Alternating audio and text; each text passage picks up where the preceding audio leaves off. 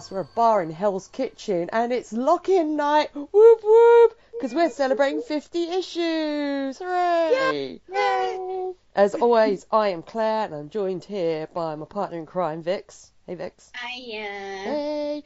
And we have not one, not two, not three, but four special guests to celebrate 50 issues. We're having a lock-in at Josie's Bar. It's super secret, but you're all invited as well, listeners. So, who do we have? We have Daniel. Say hi, Daniel. Hey guys, how are you? Hey, we have Rebecca. I That's, that's the spirit. I try. I try. we have Elizabeth. Hello. And we have Emma. Hey, Yay! All the all the the great hits. You're all sitting on your bar stools, which I have recovered with red velvet and polished up your little nameplates on your bar stools. So welcome, guys. Very shiny. Very Thank shiny. you. Yeah, very shiny. um, but of course, we are a bar, and before we discuss issue number 50, which I can't believe we're on issue number 50. Oh my Uh, we're a bar, so we have drinks. So, what is everyone drinking? Um, I will say first, because I've just shown the guys on the camera, I have a very classy glass skull cup thing with a little straw sticking out of it, in which I'm drinking Pepsi Cherry Max. Pepsi Max Cherry. Yeah, that's it. My usual. Woohoo. Vix, what about you? I am drinking um, a Yorkshire tea in an enormous Winnie the Pooh mug. Aww. That sounds like that's like the coziest thing I've ever heard. I'm wearing my dressing gown as well. Amazing. In the bar. Well, we are closed, so you know it's it's after hours. Yeah, the owner's rights. absolutely. Daniel, what about you? Um, I'm drinking a vanilla spice tea, uh, kind of like a caffeinated tea. It's just in a plain mug though. I feel like I need to step up my game and get like a nice Daredevil mug. it sounds very autumnal, though. I like this. It's great. Uh, Rebecca, what about you? I know you are very sleep deprived. I'm having coffee with chocolate oat milk in a R2D2 travel mug. Oh, oh, sweet. Uh, Elizabeth, what about you? I'm still on that diet, so I'm still drinking just water. Is it But I'm a... wearing my Boo. little uh, Alex Ross T-shirt that you met me in, so Oh, that's nice. fun theme. Best. Yeah, absolutely. I was gonna drink out my Daredevil mug and wear a Daredevil t-shirt, and then I, I don't know why I didn't, but I've got a little um, plush Daredevil sitting next to me, so to celebrate. I'm, wear- I'm wearing. I have I'm a wearing little Hawkeye. Daredevil model behind me. Oh, He's waving. nice. I'm wearing Hawkeye pajamas. Does that count? Uh, Absolutely, absolutely. Yeah, that's on theme for you. Yeah.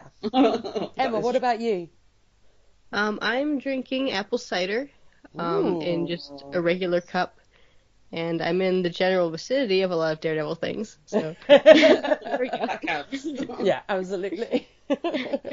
For us, like uh, hardcore Daredevil fans, we're always in the vicinity. I'm looking around my room and going, "Yeah, I can see uh, at least." I mean, there's my Daredevil table, which has about a thousand little little Matt Murdock faces peering at me right now. So. Nice. um, okay, so this this episode, guys, issue 50. I feel like this is like a big thing to reach. Um, however, like my colleague at work said to me, "Oh, do they do anything special for issue 50?" And I was like, "No." In the middle of a three-parter. yeah. um, so this issue is called "If in Battle I Fail," uh, and it was released on March the first, 1969, and it's got a, a brand new team which we will discuss in a minute. Um, and I don't know if you guys know anything more about the the penciler, but we'll get to him in a minute. Uh, so the description of this is Daredevil versus a killer automaton. The man without fear is put through the ringer by Biggie Benson's hired robot. Karen and Foggy have realizations about their relationship with Matt. When Star Saxon's robot turns on Biggie, will DD rise to the occasion or let the convict fail? Uh, pretty accurate description for this this issue. Yeah, be fair. uh, yeah, exactly. Yeah, it's pretty pretty accurate. So, what do you guys think of the cover this this issue? Meh. Yeah. Yeah, yeah. it's one of the less memorable ones for me. Yeah, it's. I always it's- forget what this issue looks like. Yeah, it, it's just kind of Daredevil, like with a headache, and and then the the robot looks like the Abomination again. We said he looked like the Mm. Abomination last issue. It's weird because he's like he's like on the digital version anyway. He's green. He's Yeah. completely on the front cover, but Yeah. then on the inside panel, he's like purple and green and all the rest of the colours. It's weird. So is he like only green at the back? like, he's like he's like one of those like little um, green toy soldier things that someone only they- painted the front of. I think they quite often got colours wrong for covers. yeah. Mm. Um, yeah. In that era, there's there's a lot of Iron Fist ones where the colours are just totally Yeah. off. Yeah, that's true. Yeah, it's it's. I mean, green and purple, our favourite color combo of. You know, Evil. makes us yeah, it's the color combo of evil. It is. Absolutely. I always think the Hulk with his Yeah. green body and his purple Yeah. pants. Well, and Mhm. and like Joker and Yeah, the Joker is Jester, one of them. boo. Oh yeah. So this issue was produced by Stan Lee and new name Barry Smith. What do you guys know about Barry Smith?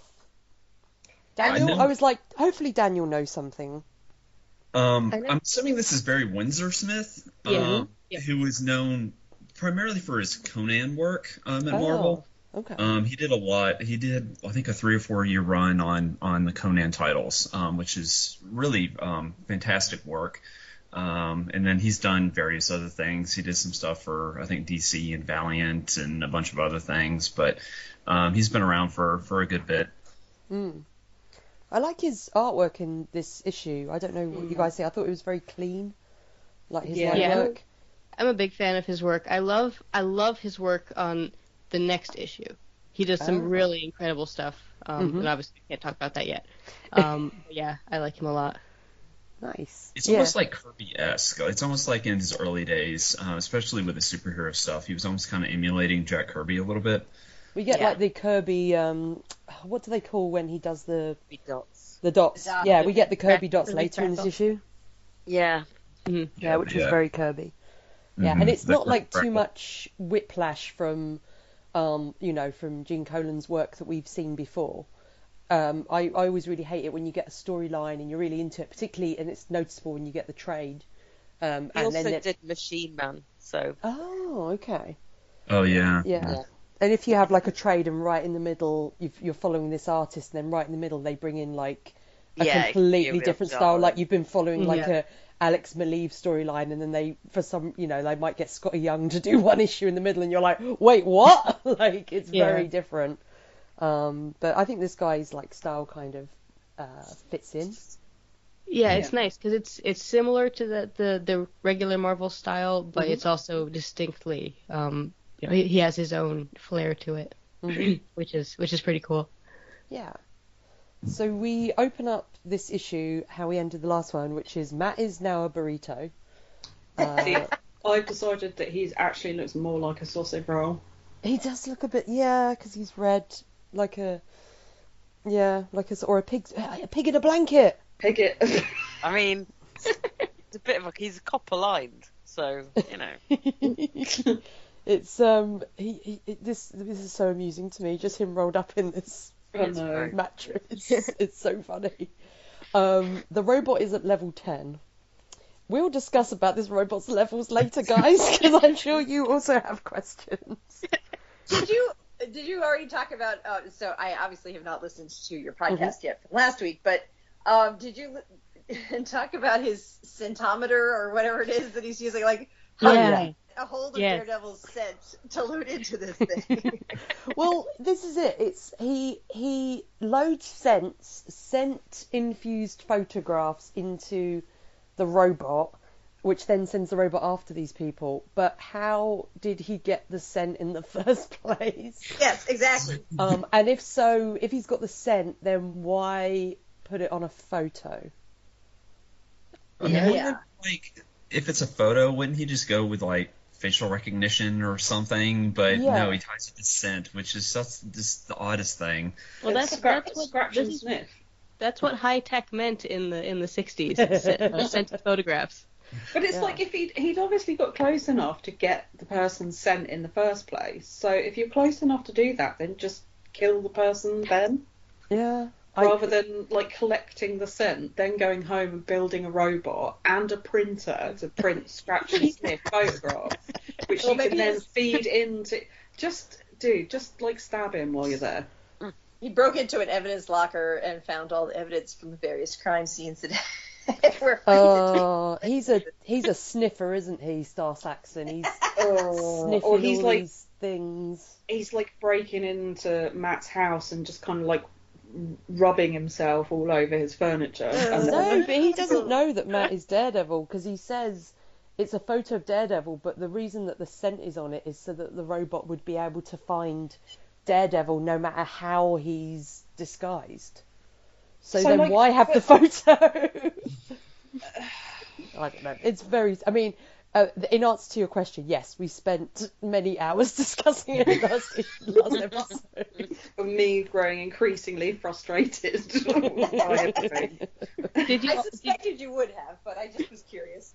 did you also discuss how Matt greased himself up before this fight? Oh yes. Good. Okay. I I told a colleague of mine that at work this week because every week they're like, "Oh, what's going on in uh, Daredevil?" And so I was like, "Well, last Well. issue, Daredevil greased up his costume and fought a robot," and they were like, "Don't tell us anything else. That's incredible." He greased himself up, fought a robot, and ended up as a sausage roll. yes, exactly. So he manages to get out the sausage roll by using his billy club, which is against his leg. And I died laughing, guys. I'm a ghost right now because I died laughing at Matt shooting his billy club out of this sausage roll and going wee out of. Um, I don't know what you guys think, but that's where I am. I, I love that. There's something very Looney Tunes about it. Yeah, It's just the image of it. It's great. yeah, And he had increased speed because he was all lubed up. yeah. He was all, all greasy. It reminded me of that moment in um, Infinity War that was, I think, meant to be serious, but I just kept cackling every time I see it. Where I think Doctor Strange gets like wrapped up in in something and he's floating, he's like lying down, and then for some like something like makes him fly out of it, and he's like a little bullet flying out of this thing, and it's it's just so hilarious to me, and it's meant to be a very serious, scary moment, and I'm just sitting there like hee hee hee because he just looks like a little greasy greasy bullet. um, so so Matt escapes from his burrito prison and does a little flip, um, and the robot's like, huh? Uh, and he tries to, I think he like just tries to swing into the robot and hit it, but that doesn't work. And it's like, didn't you learn from last issue, Matt? Yeah, we, you've already done this. Yeah. So the robot throws Matt, and Matt does a little flippy in the air and lands on his tippy toes. That's his words, not Very mine. acrobatic. Yeah. I, I love that panel. That's It's a so great, great. panel. Yeah, where he's Yeah. flying back. Yeah. um, yeah. I very really dynamic. like it. And I like that he lands in, in the uh, empty space of the panel underneath. Yeah, it's Yeah. great. he's flown out of the comic. it's like it's like the Take on Me video, but in reverse. Love that video. yeah, it's the best. Um, also, how big is Matt's gym? Because I Because know. like this guy, this robot is about to get very big. But I, I also have a question about the gym coming up. Oh, uh, I do too. yeah, Yeah. I'm guessing it's uh, where is this gym? Yeah, Yeah. exactly. Last time, last time we went to Matt's super secret, like two-story apartment, hmm he was on like some of the upper floors. Yes, Mm. But He's apparently. Yeah. Now he's under the street. but he is like living in this like really expensive New York brownstone now, isn't he? So Yeah, Mhm, yeah. exactly. He's in his mansion. Uh, Mhm. So this robot's getting more and more frustrated that it can't catch Daredevil, so decides to unleash its ultimate power, which is its power dial that goes from one to ten. But in an emergency, it can get double or even triple. And I was just like, please tell me someone else thought of Spinal Tap with the, the little Yeah. knob that goes up to 11. It's like, why wouldn't it just go up to 50 in the first place? So please, Um, guys, I need to hear your thoughts on this. Daniel. Uh, first of all, I think it's a little bit of a, a missed opportunity because they have like the panel where he's talking about like the circuits like somehow block his radar. hmm Um, so I was just waiting for him to use something with the senses to find out like something with the circuits, and you know I hit him in this spot and that deactivates him. Like I was waiting for that and it never happened. hmm Um, so I thought that was a little bit of a miss, like you know, That would have been fun. in a unique way. Yeah. Um, but yeah, like the whole like power levels, and then you know this isn't even my final form, and it just it seems like a really bad like Saturday morning cartoon or something where you have like Transformers or something. I'm like, uh, it was Yeah. it was kind of eye rolling Yeah. bad at, at times. Yeah. It's like Yeah. also like it's you know the whole like Matt's worked out that the dial on the front is linked to his power. So why is he not? He's like he's not bothered targeting the panel on the front with like it's like dude you can clear you even said out loud in the previous issue. Hmm, that seems to be where his like power is. It's like what are you doing? I would love it if And all he had to do was grab the dial and turn it down. Sorry, And he says Rebecca. he can double or triple them, but the Mhm. next panel it reads 40 and 53, which is more than double or triple. And then it goes down to 50 for the rest of the issue. So Yeah. who knows? I don't know. Who knows what his actual power level is? I He'll don't come think back in the next issue and go, that isn't even my final form. Yeah. now He kinda tell you reminded me of- He kind of reminded me of the Amazo robot. If anybody's read any like DC, like where he's Oh, like yeah. adapting to people's you know strengths and and Yeah, everything. So it kind of reminded me of um, the Amazo. Bootleg Amazo, yeah. Yeah. Wish Amazo. Yeah, I, I do appreciate. I always appreciate villains that are. I mean, if you because this issue is essentially an issue long fight, Mhm. and so when you have an issue long fight, you need to keep raising the stakes. So I appreciate that the, they designed this villain to be something that can just get harder and harder and harder to beat. Mhm. But yeah, it's just it's the way it's done is it's just it's not original and it's n- not super compelling. So I do appreciate that the the robot announces every single thing it does, so that I, Yeah. can, I, le- I can at least follow along. I love this, this how much of like how chatty this robot is. it's quite funny. Um, Yeah, so, the- oh, god. The panel that has the 40 and the 53 on there, like Mhm. all the other times, he only has one number. So I'm wondering if that's supposed to be implying the the number counting up. Oh, maybe. Maybe, yeah. Mm. And now he's become a giant Dun, dun, with his giant Thanos arm. you see? I mean, I did feel a little bit of, you know, I guess tension when he was on the ground and like the robot was over him and he was like pressing down on his chest. Like, I thought Yeah. it's do a like that. Yeah. Intenseful page. Yeah. Yeah, Yeah. I like that too. I enjoyed Although, that. um, can we talk about Karen's photo by the? yeah. Well, Daniel, you uh, messaged us about this uh, or posted about this today. So, what did you say about it? About Matt holding on to it? Yeah, I was trying to catch up, and I finally got to the issue where it it was one of the Jester issues where he was holding the picture, and he's just sitting alone in his home, and he's just like caressing the picture, and it was just so see. pitiful.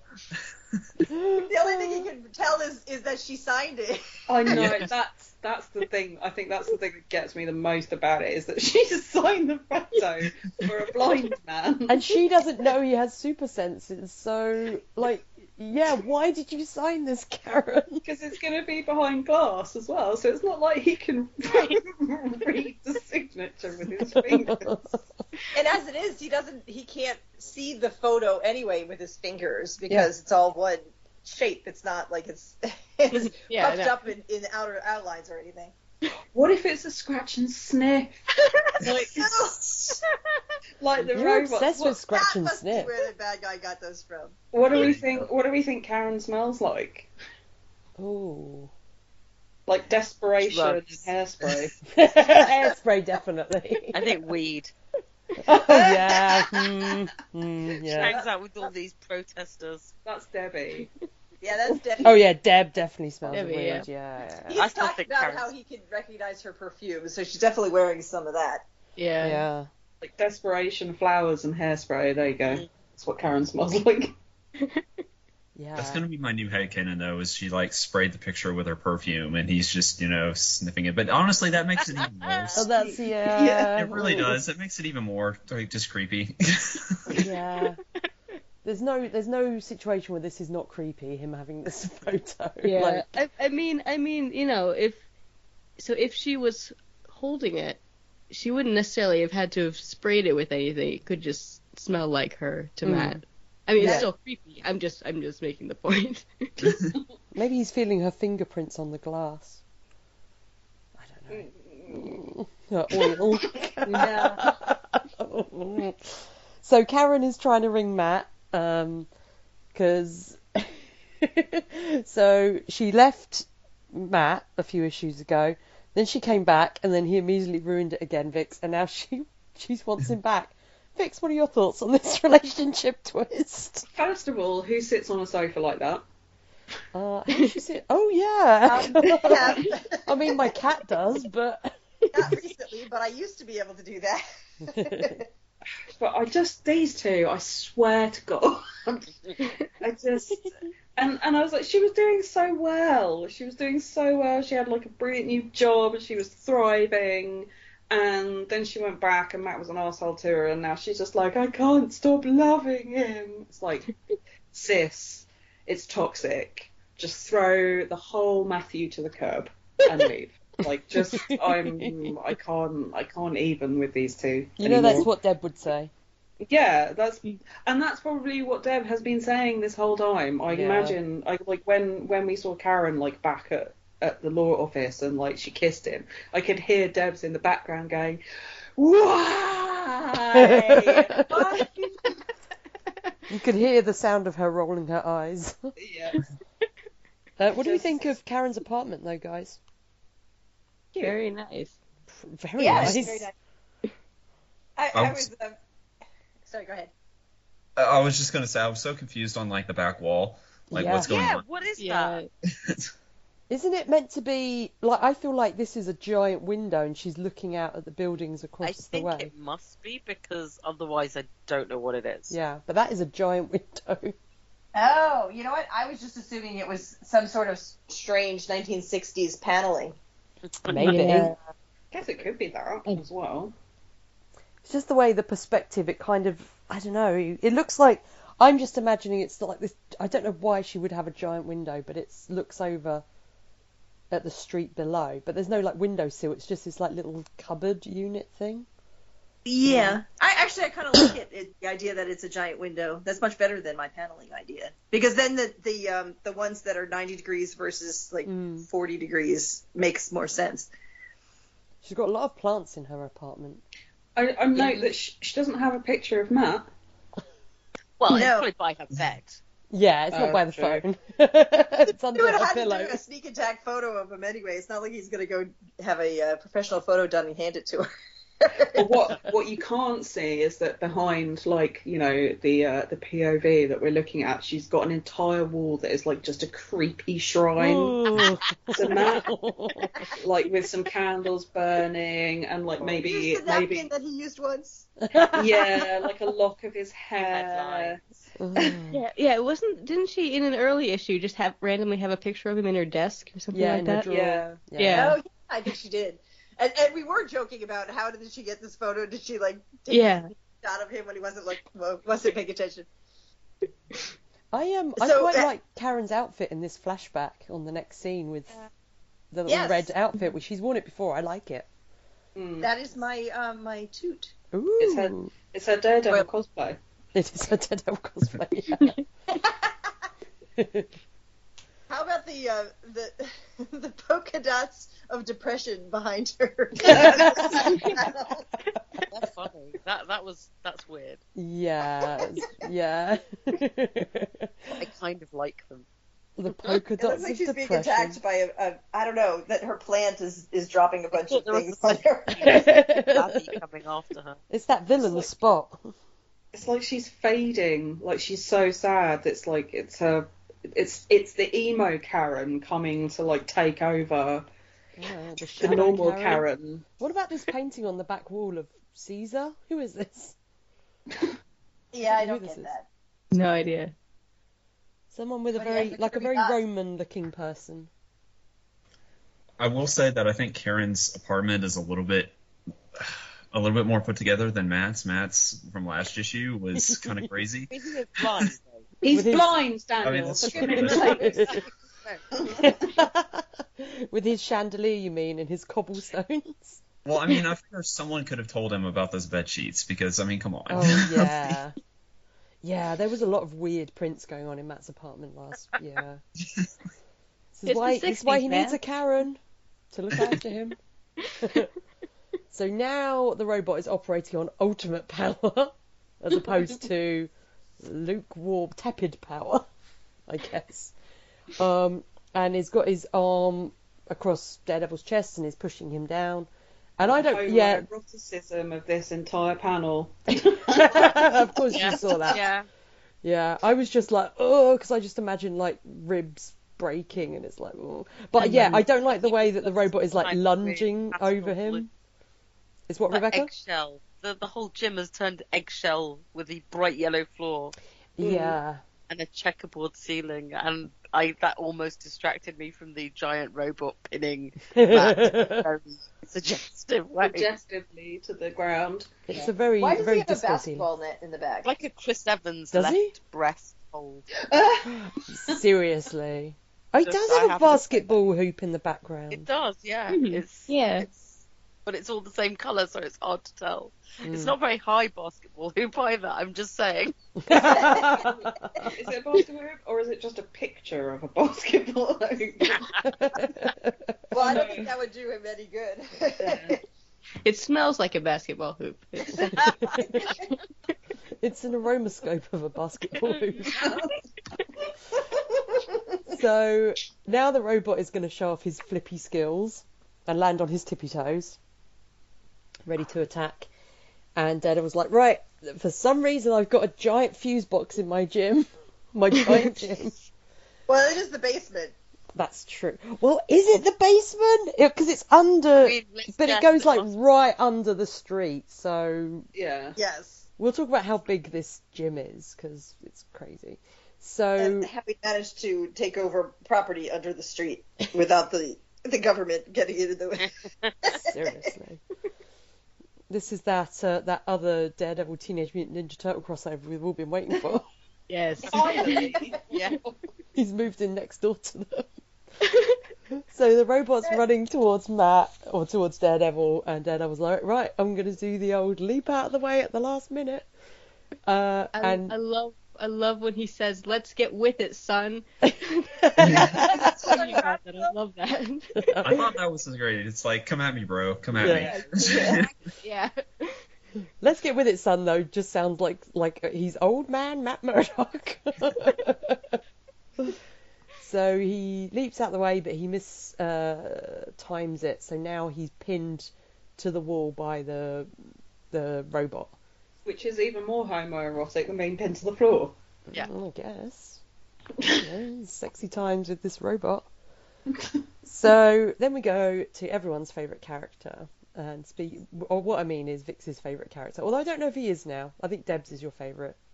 Oh, Deb, yeah, Debs is Debs is number one, but Foggy is like he's up there because it's Foggy. He's in his new office.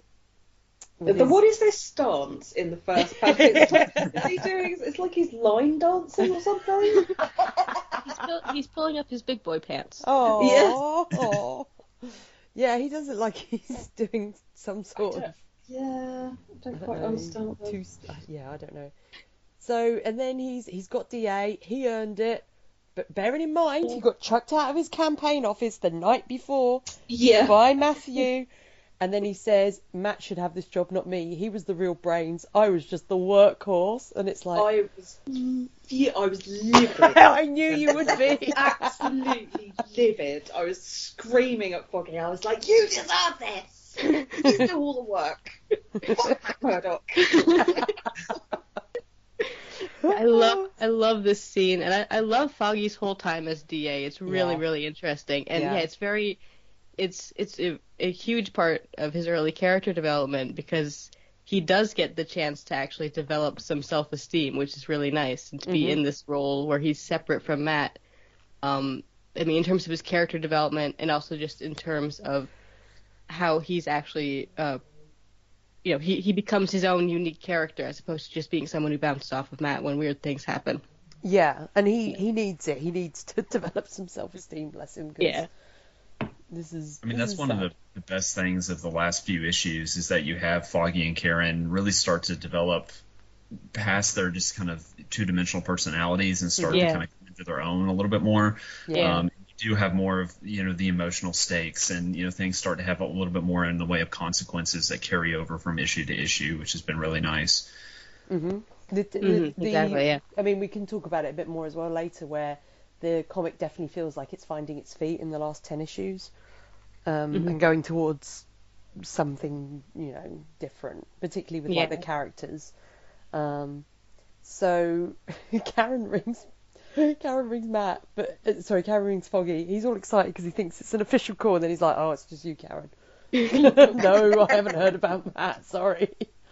Um.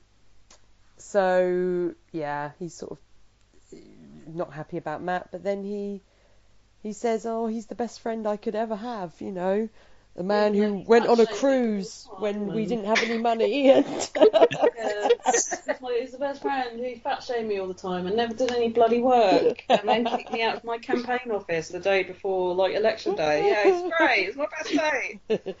and then Foggy blames his pride. Oh, Like, Foggy. Boggy, you are a strong, independent woman. You don't need no Matthew. To, like you got this, boo. oh, it, it did make me laugh so hard. He's the best friend I could ever have. No. Bearing in mind, we never discussed what was going to happen to the law office if I became DA, because we Yeah. apparently don't talk. Out of everyone, it's like the, the person he spends the most time with is Karen Yeah. because they're the ones that do all the work. So really, Karen's your best friend. Yeah, most of the conversations they have are about Matt, so Matt just seems to turn up whenever he fancies it. yeah, hmm that's it. By the way, Vix, I'm going on a cruise. Um, you can deal with the rest of the podcast, right?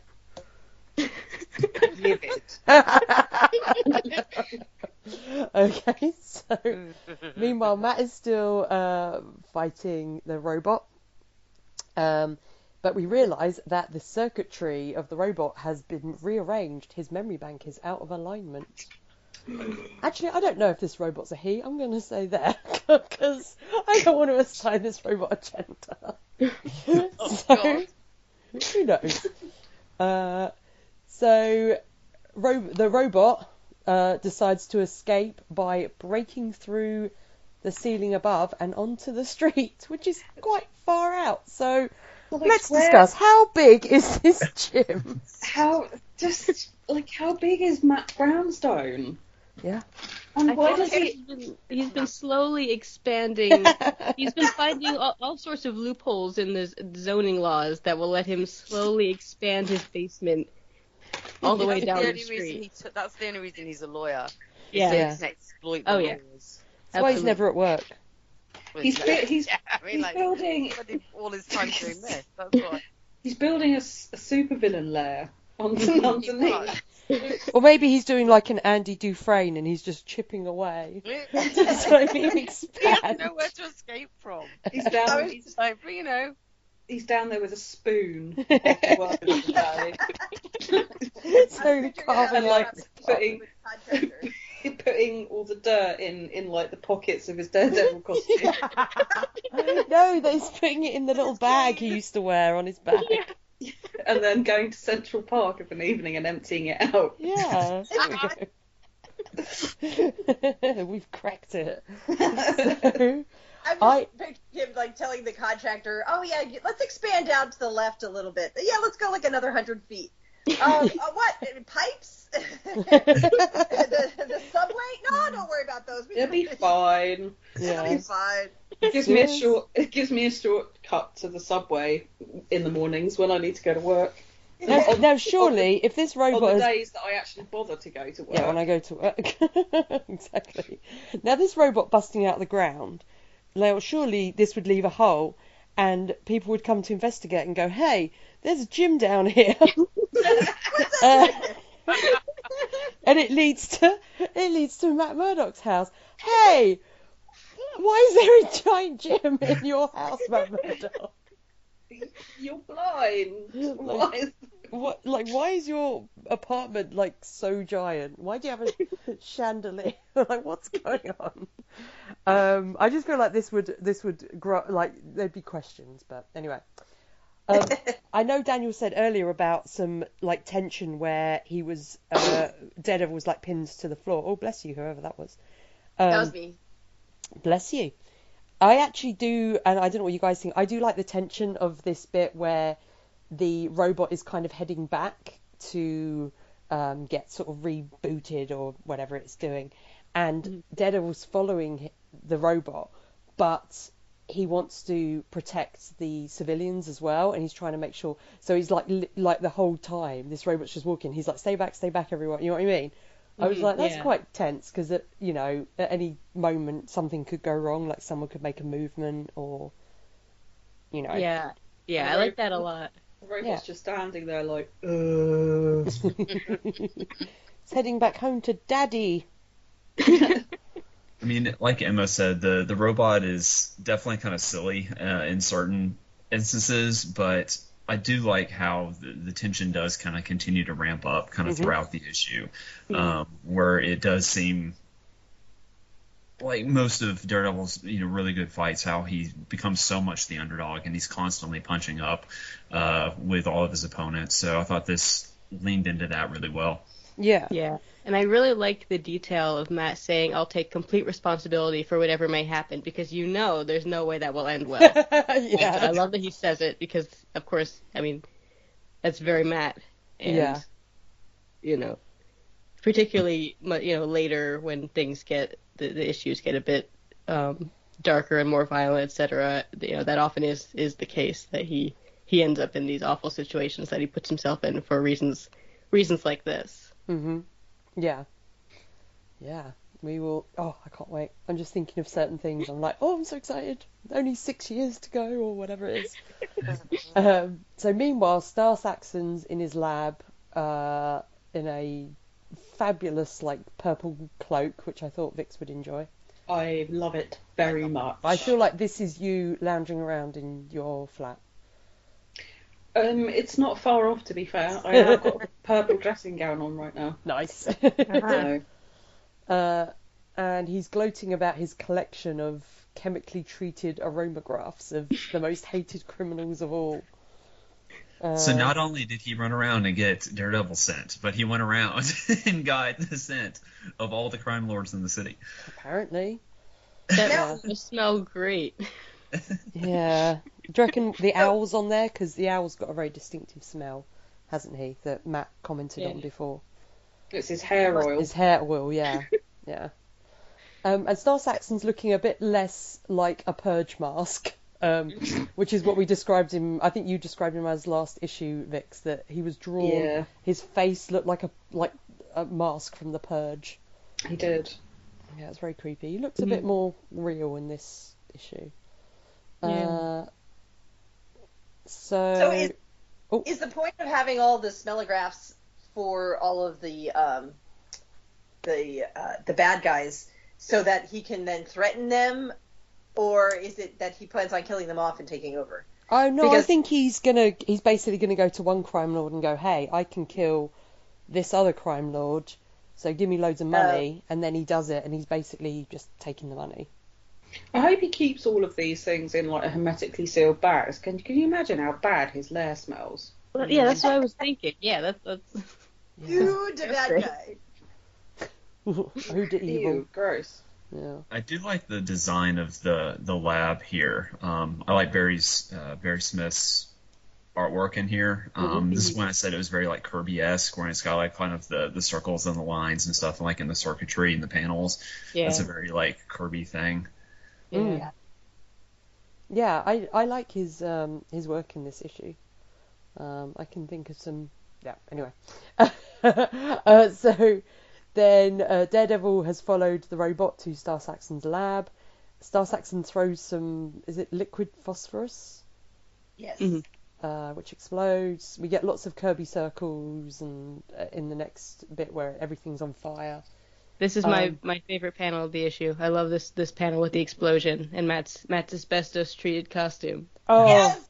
Let's talk about that. let's talk about that for a thousand years because that's not aged well. Um, Yeah, that's Yeah. Uh, not aged well at all. Yes. I wrote Yeah. it in my notes with a giant question mark and two exclamation points. Yeah. Yeah. Me too. I was like, Matt has treated his costume with asbestos. Yikes. uh, um. Yeah. I mean, It's a great panel though. I it's a- love yeah. I love him leaping out of the way and the the, the, the flames and yeah we get more of the the Kirby crackle effect. Um, Mm. it's very born again, uh, just to allude for those that have read is. it. It is. Um, Yeah. You're so- right. Good point, yeah. reminds it to it. Yeah. yeah. It also um it's neat too because it overlaps with the other panels. Like or it's behind two of the other panels and then yeah. uh, the third one is short just to give it extra space, so that's Mhm. kind of cool. Yeah, I like that. Yeah, I like this whole page. Like I'm zooming out because I'm looking at it digitally, so I'm looking at it panel by panel. But zooming out, you can see the whole page. I really like this whole page. Yeah. hmm It's very pretty. So, um, so Matt leaps out the way of the explosion. So Star Saxon's like, right, I've got to re-put Daredevil's aromagraph in the robot mm. because reasons, and makes a mistake. And instead puts Biggie Benson's aromagraph in there. Oh no. Ba, ba, ba. Immediately, the one who deserves it. Exactly. So, robot's like, right, I'm off. Laters, laters, pa. and is off to kill Biggie Benson. And then Star Saxon's like, no, I'm a fool, no. uh, so. Meanwhile, then- Daredevil's like, "Who are you? What the hell, man? Come on!" Where did you get your fabulous purple cloak? uh, and yeah, so he was, he's like, right, I'm gonna follow the robot again. Hang Uh, loose, heel. Hang loose heel, yeah. I mean, obviously, Star Saxon's going to sit there and wait for Daredevil to come back. No, he doesn't. He runs off. Um, so yeah, so we get the other fight between Matt and the robot. I I really like this panel where the robot like throws Matt like, Yeah. away, and he's he's kind of flying towards the That's 'cause reader. he's got like a mix. That's because it looks like he's wearing his yellow outfit again. It does because there's black on it as well. Aww. Yeah. Yeah. Nice little flashback. What about the robot striding off into the grass? And then you can moody. see um, a World on Fire view. You do World on Fire view of um of uh, of Saxon. Yeah, I just rewatched that episode of Daredevil actually. No, I like that episode. Yeah, it's a good episode. Uh, Gotta say, I, I hate the world on fire. I oh I hate the effect. Yeah. Okay, yeah. okay. Oh, I like the episode, but I hate the World of. Yeah, they should never have done it, and they never Oh, bring see, it back, I like which is that they good. tried it, but I'm glad that they didn't do it again. hmm Yeah, I appreciate the the effort. Yeah. Yeah. But- Yeah, it's yeah. Uh, so Saxon runs away to warn Biggie Benson, and Matt's like, right, I'm still following him. We're going to the prison. All the guards start shooting at this giant robot that's crashing through the wall. And one shooting then has time to go, hey, it's Daredevil. I love you. but what are you doing here? um, and Matt gets shot. We don't see where though. hmm Well, you can't because his, I mean, his costume's red. So It's true. For Deadpool reasons, it hides the blood. I, I also I love that that top panel where we have the the little panel of him getting shot, but then it's within this larger panel with this extreme perspective and Matt's foot coming right at us. I Mm. love Yeah. that. Yeah, I into love the, the motion into in the that. panel under. Yeah, it's really good. Yeah. yeah, yeah. There's some. Re- I like this. Yeah, I, yeah. I like there's the way the, this oh, issue's there's the little the little panel below it where he's he's breaking through the glass. It looks like he's breaking out of the panel. Man, Mhm. there's so many cool. I love Barry Windsor Smith's uh, the way he handles panels. Mhm. Really cool stuff. Yeah, I'm looking at it now. Yeah, there's some cool stuff. The way, yeah, I, I, I've lost control of the panel. Sorry, I'm like whizzing through that. That's okay. I was just like, where am I? Uh, what about Matt like bitch slapping this guard into unconsciousness? And he's like, yeah, Yeah, he'll that- feel nothing. I was like, yeah, apart from a concussion and possible brain damage. he, bit, he bitch slapped him so hard it looks like he's been projected into another dimension. pretty, pretty much. Seriously, you he's okay, phased bro? out of existence. He's now stuck in that place where they were several issues ago. Oh yeah, like with Ghost Deb. Time stream, yeah. So he gets into uh, Biggie Benson's cell because he's stolen the keys, and he's like, "Right, I've got to warn you. I've got to warn you. The robot's coming." And Biggie Benson's like, "So what? You're the one he's after." And I was like, "Yeah, but you'd probably get hurt in the fight, Biggie Benson. you know." It's like, how big is your cell, dude? Yeah, Like, exactly. Through the wall. What the hell? And then everything starts to go black, and like Biggie like punches Daredevil in the back of the head. I guess. To Yeah. knock him out, and then yeah. the robot appears and is like, I have reached my objective. And Biggie Benson goes, No, no! Except he doesn't know that it's not going after him. That it, I mean, that it's going after him. He No. thinks it's going after Daredevil. So I'm not quite sure why he's yelling no. Also, seeing as it's reaching for Daredevil, I don't understand Yeah. I'm not sure why. But Maybe the um, the for the radar price of one? sense view of of uh, Biggie when he's about to punch Daredevil in the head um, was kind of cool. Mhm. That's more the way that I'm used to seeing his radar sense. Yeah. Yeah. As opposed to the World on Fire one on the previous page. Yeah, with Or the two- circles. Yeah. I just, I mean, it's just that, that kind of thing like we were saying about the show. They, you couldn't really, you couldn't really do this in um in motion, you know. Yeah. Mm. They did a similar thing in the movie, and it was. I mean, we discussed it on our episode, Elizabeth, which I think some bits were more successful than others. But Yeah, I, I really liked it in the movie. I thought I thought they did a much better job of of, of getting it, depicting his uh, the sense of it being non-visual and being um, really kind of chaotic and but also lacking information, lacking a lot of necessary information. Anyway, anyway, um, but yeah, it's it's definitely I think it works best in comics. Certainly, it's easiest to depict. yeah. Mhm. And the the way they did it in Trial of the Incredible Hulk was just put a Yeah. green filter on everything, from what I remember. I, I didn't mind that either.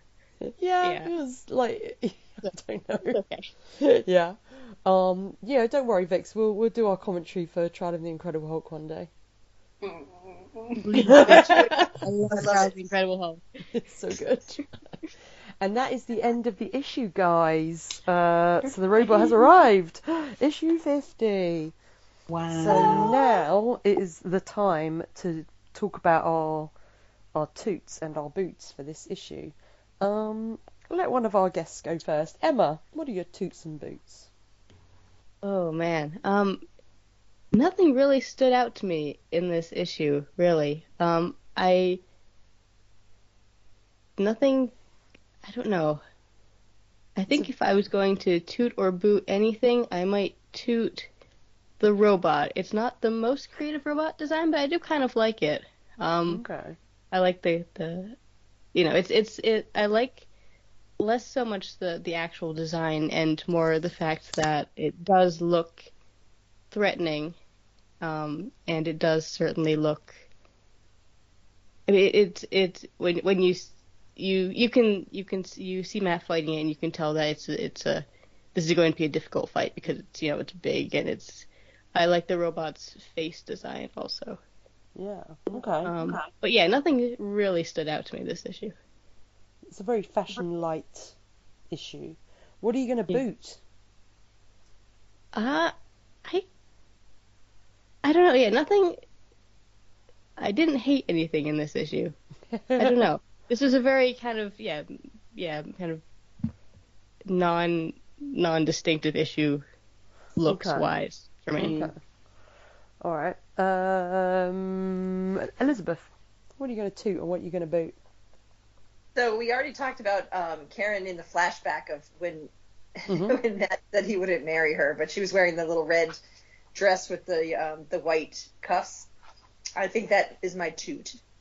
It's really, yeah, it's very cute.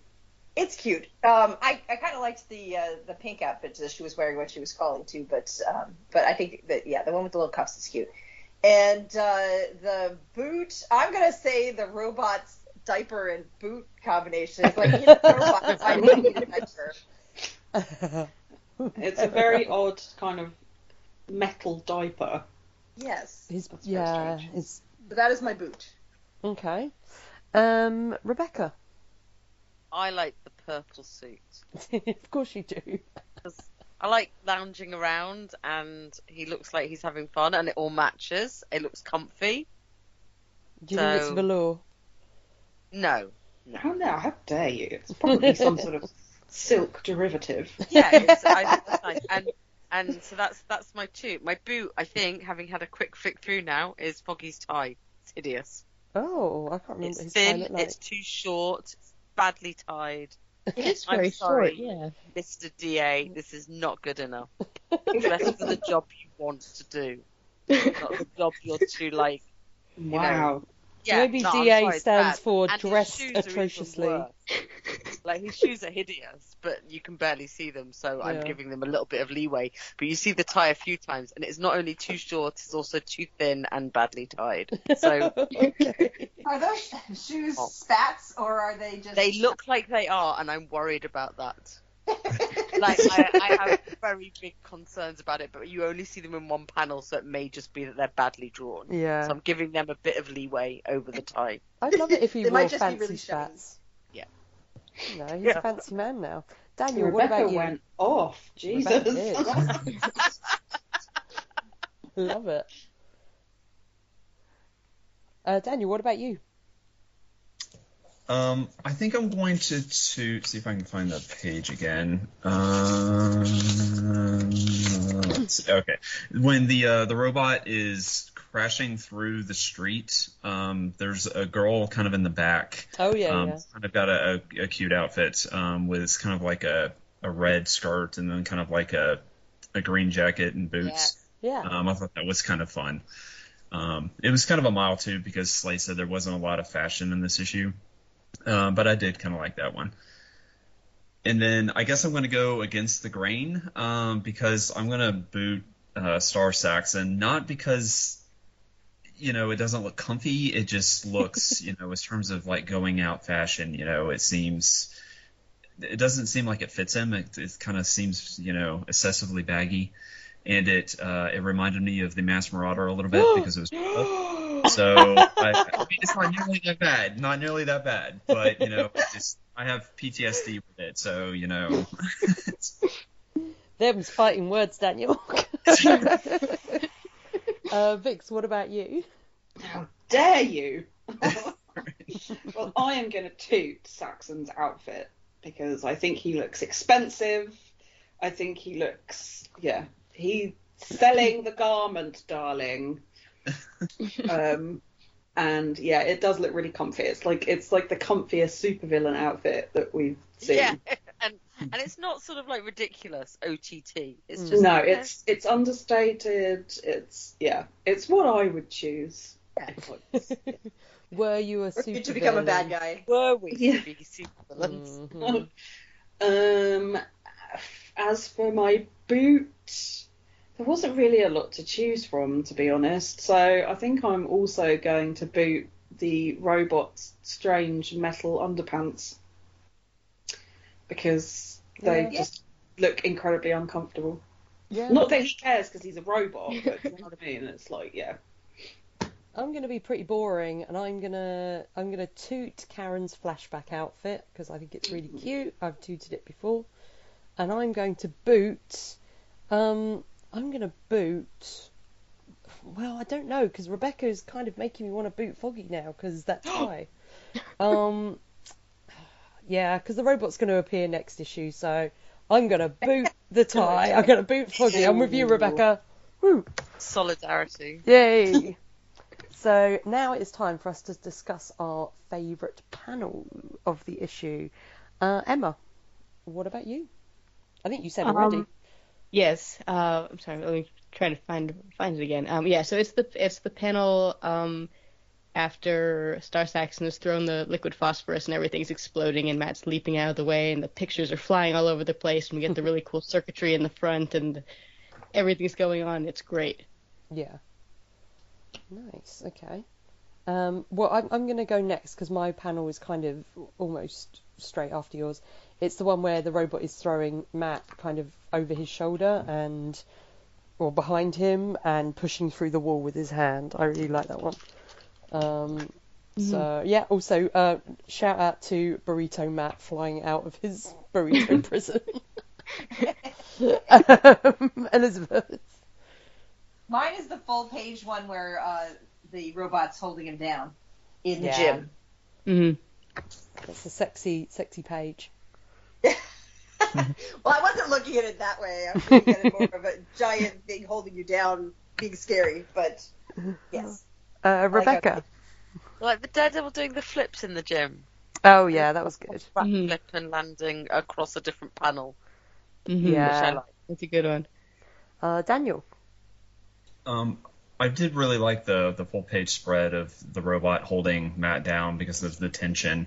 Um, but I also really liked the it's a few pages later where he's swinging like after the robot in the streets, um, and it's one of those cool panels that Emma pointed out where it's he's kind of reaching out past the panel, like his hands and his feet, like kind of reach Yeah. out past the panel. And I'm a sucker for uh, Matt kind of swinging through the air, so Yeah. um, I thought that was a cool dynamic panel. Yeah. Nice. Uh, Vix, what about you? I am going to go for the um, the robot holding Matt down, but not for the reasons that everyone else has given. um, but also, I like Matt being shot out of the mattress like some sort of someone's squeezing the inside of a sausage roll out. or Well, I tube think, I toothpaste. think the panel just before he's like squeezed out, he looks a little bit like a tampon. Oh no!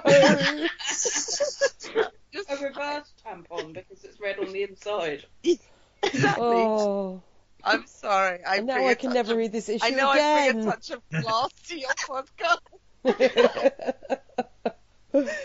oh my gosh. Uh, okay, so with that thought, let's go on to how we're going to vote for this issue. So, um, as a reminder, if we think this issue is the greatest thing ever um, since, I don't know, since sliced bread, why not? Uh, we will put it in the vault behind the bar, which only our VIPs and Vix and myself have access to. So, congratulations, guys. Um, if we think, eh, it's all right, we'll throw it under the bar. Um, oh, actually, yeah, we were saying last uh, issue that if we ran out of seats for all of our guests today, you guys could just uh, hunker down on our piles of comics that are under the bar. so, there you go. Um, and if we uh, think it's absolute trash, we're going to throw it through the window into the alley uh, next door. So, what do we think, guys? I'll go through. I'll go through everyone again. It'll probably be the easiest way. Um, so, Vix, what do you think? Um, I don't think it was completely awful, but it wasn't the best either. But because it's issue 50, I kind of feel like it has to go in the vault Mm. because it's issue 50. Uh, Like, Dan- yeah, We made it this far. we did. We're still Big talking, delicate. Uh, Daniel, what about you? Um, I think I'm going to vote for Under the Bar um, because I don't. I'm kind of surprised. You know, nowadays you think of 50th issue, it has to be some you know huge thing, but this just seemed like it was just a regular issue. You know, in the middle of a two-parter. Um, there were some really good parts to it. Um, I like the juxtaposition between Matt fighting the robot, and then you have like Karen and Foggy talking about Matt, and it kind of shows how much they just don't know what's going on and what's in his life. Um, and you know he's facing this huge danger and they're just kind of completely unaware of it. So i kind of like that dynamic and the fact that they're starting to be, you know continue to come into their own and the uh the continued escalation of the tension and, and the action kind of throughout the issue.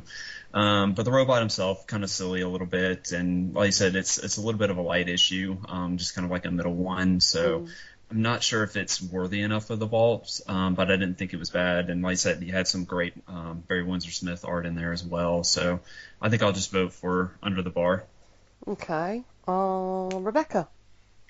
Yeah, under the bar. I think there's enough positives to not like throw it out, but I, I- it's not. It's, it won't stand out as a favourite for me. but I think given that it's issue 50 and it's part of a multi-issue thing, it's worth it. And the sort of Foggy and Karen stuff like elevates it a little bit. And the reverse tampon. Yeah, I mean that's that's clearly my favourite thing. uh, Elizabeth.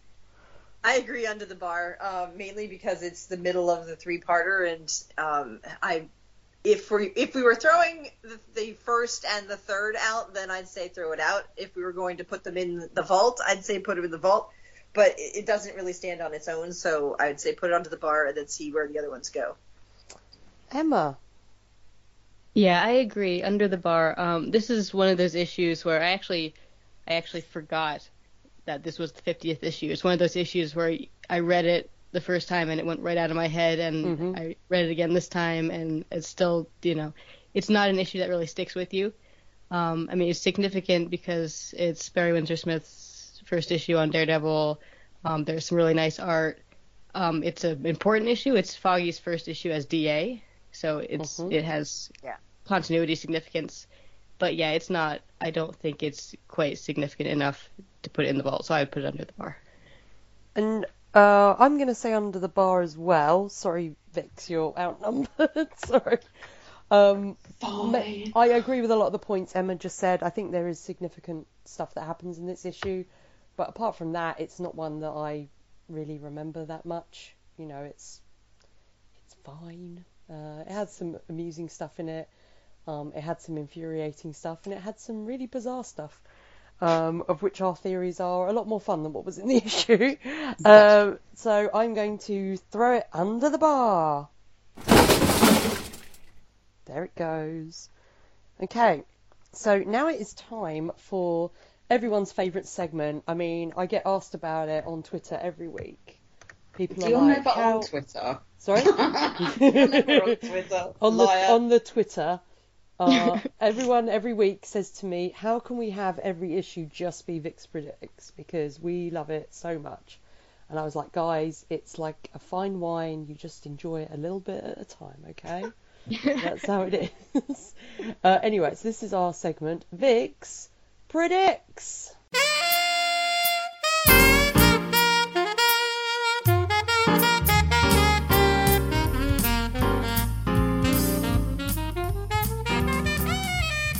Okay, Vix, you ready? Always. Uh, and anyone who hasn't read the next issue, feel free to, to join in as well. But I think everyone else has. Um, the so, next issue. Vix, the next issue is called Run, Murdock, Run. oh, I just got images of Matt now like running through the streets of, of New York. like running for running from his past, running from his ghosts, running from his responsibilities.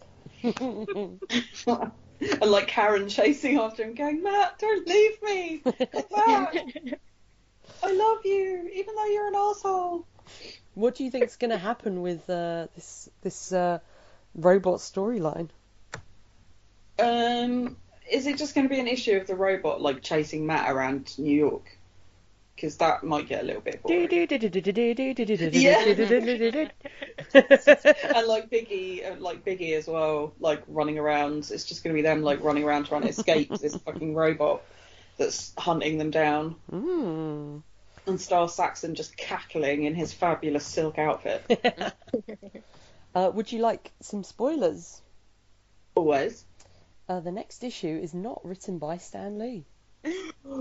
hmm Mm. Uh, I feel like this next the next issue would have been a really good 50th issue. It feels like a landmark issue. Yeah, like yeah, like yeah. I- uh, and here are some spoilers from the description. Matt, reeling from his battle against Saxon's robot, starts hallucinating and blacking out. Who better to exploit this weakness than Star Saxon himself?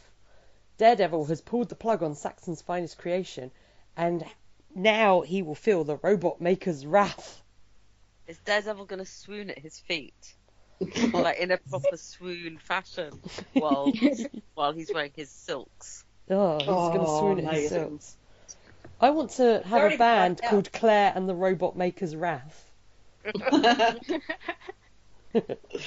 so yeah, that's going to be next issue, guys. Very exciting. Someone hit their head too hard in the gym. Someone shouldn't have tried to headbutt a giant robot Like more than once. more than once. and get shot and possibly have his hand broken. Yeah. yes, then- Two exactly. places. Bopped him in the head too, so he's unconscious at the end of this. Yeah, yeah, he's in a bad way. Yeah. He's having a bad time. He's having a bad time. Poor Matthew. Poor Not even in a comfortable burrito this time. He's going to curl what? back up in a burrito and have a nap. Do you know what? He's he's been an absolute asshole lately, so he deserves it. A little bit. oh, maybe it will knock some sense into him. Nah. Vix is just Nah. I mean, come on. Don't be silly. How many more issues of Daredevil? No, that's not gonna.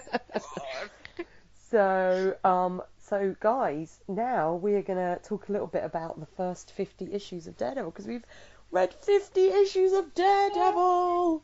And Plus before the we- annual. plus the annual, yeah, and we've had more than 50 episodes. I can't remember how many episodes, but um, because we've done commentaries and we've done other things as well. So yeah, we've we've we're we're not yet halfway there, but we're getting there, I guess. But we're living on a prayer. we're living on a prayer. that was my less optimistic version of living on a prayer. Um, so, so before we go into the first 50 issues, I want to give a big shout out to our listeners who've listened with us and anyone that sent us feedback, anyone who's listened, even if you haven't sent us feedback, we know you're there and we appreciate you. we know you're there, creeping and a peeping. Creeping and a peeping. And a big thank you, obviously, to our guests, uh, not only the guests we have today, but every guest that's been on. We love you guys. We do. Yeah, you guys are awesome. So thank you guys very much for being with us on these first 50 issue, uh, issues. So now we are going to go through some points that I sent you guys yesterday that Vix and I discussed and just have a little general chat about the first 50 issues of Daredevil. And I thought we could start with everyone's uh, favourite thing to discuss, which is the fashions. Um, with our mega boot and our mega two of the first 50 issues. So I don't know if you guys have any ideas, but as soon as I wrote this down, I was like, I know what my mega two is. Because is there anything sexier than Matt and Karen lounging around on a yacht in their like I was thinking about that one. There is something sexier, Claire, and I think you know what. Oh well, we'll have to tell tell me in a minute. But I'm gonna vote for that because I was like, oh, I'm getting getting a bit hot under the collar here. these these are sexy guys lounging around on their yacht. Um, obviously, I have to give a mini mega toot to the Plunderer in all of his glory. Uh, but uh, Vix, what is your mega toot? And we'll go through mega boots in a bit. the plunderer, obviously. Like the bay. Which which costume though of his many costumes? Like Dracula Plunderer, Oh, Space Martian Plunderer, Pirate Plunderer. I, I, I I loved all of them. I loved all of them. Um, but I did have a particular fond spot for the Transylvania plunderer uh, because it's like you know he went for classic villainy with Yeah. that look, and I will love him forever for that. He went full Bela Lugosi. He did. Mm, awesome. Uh, Daniel, do you have a mega mega boot, mega toot, a mega toot? I mean, I generally want to just like toot most of what Karen wears. I think her fashion is generally on point. yeah. Um, but I think a single a single one would be uh, like her matching outfit with Matt when they were going to like the expo. Um, oh yeah, that was really train. cute. Like, I thought that one was pretty cute. Um, where they uh, kind of I don't know unintentionally matched, um, but I thought they uh, they looked good together. Yeah, that was really cute. I like. I I completely forgot about that one. Um, oh, also, um, shout out mini mega toot for Deborah in her first appearance when she was a Oh, femme yeah. fatale. Oh yeah, she looked. Also on the boat episode. Yeah. Um, Rebecca. I am going for uh, Lady Dorma in issue seven. Yes. I can't remember what she wore. What did she wear? She looks fab. Well, in her first one, she's got a little crop top with a massive, like, an almost Iron Fist collar in shades of pink and hot pants and little and that's very pretty. Looks very good. Goes Nice. with everything. A little, you know, I was gonna go Namor in an overcoat, but I thought I'd, uh, you know, Oh yeah. because uh, you can't really, you can't mess with Namor. Looking like a looking like and they a put him in an overcoat. And then when she turns up later, she's in like uh, she's got a cape and a, you know, cape and uh, bubble helmet and red trousers and Yeah. yeah, she just she just she's cool. I do remember we loved her outfits from that issue. Yeah, Yeah. She's she, uh, she's cool outfits. They they go with the blue skin. All works. All ties in nicely. Karen actually has a nice outfit in that issue as well, but I give it to Lady Dorma because we don't see her as much. Yeah. Hopefully she'll be back. Uh, Elizabeth. Um, I didn't really have a uh, mega toot um, until you mentioned the boat attire, and it, that had actually crossed my mind in passing when you first mentioned the idea. So I'm gonna go with the boat attire Yeah. thing with you. Um, and then my, my mega boot is the Masked Marauder.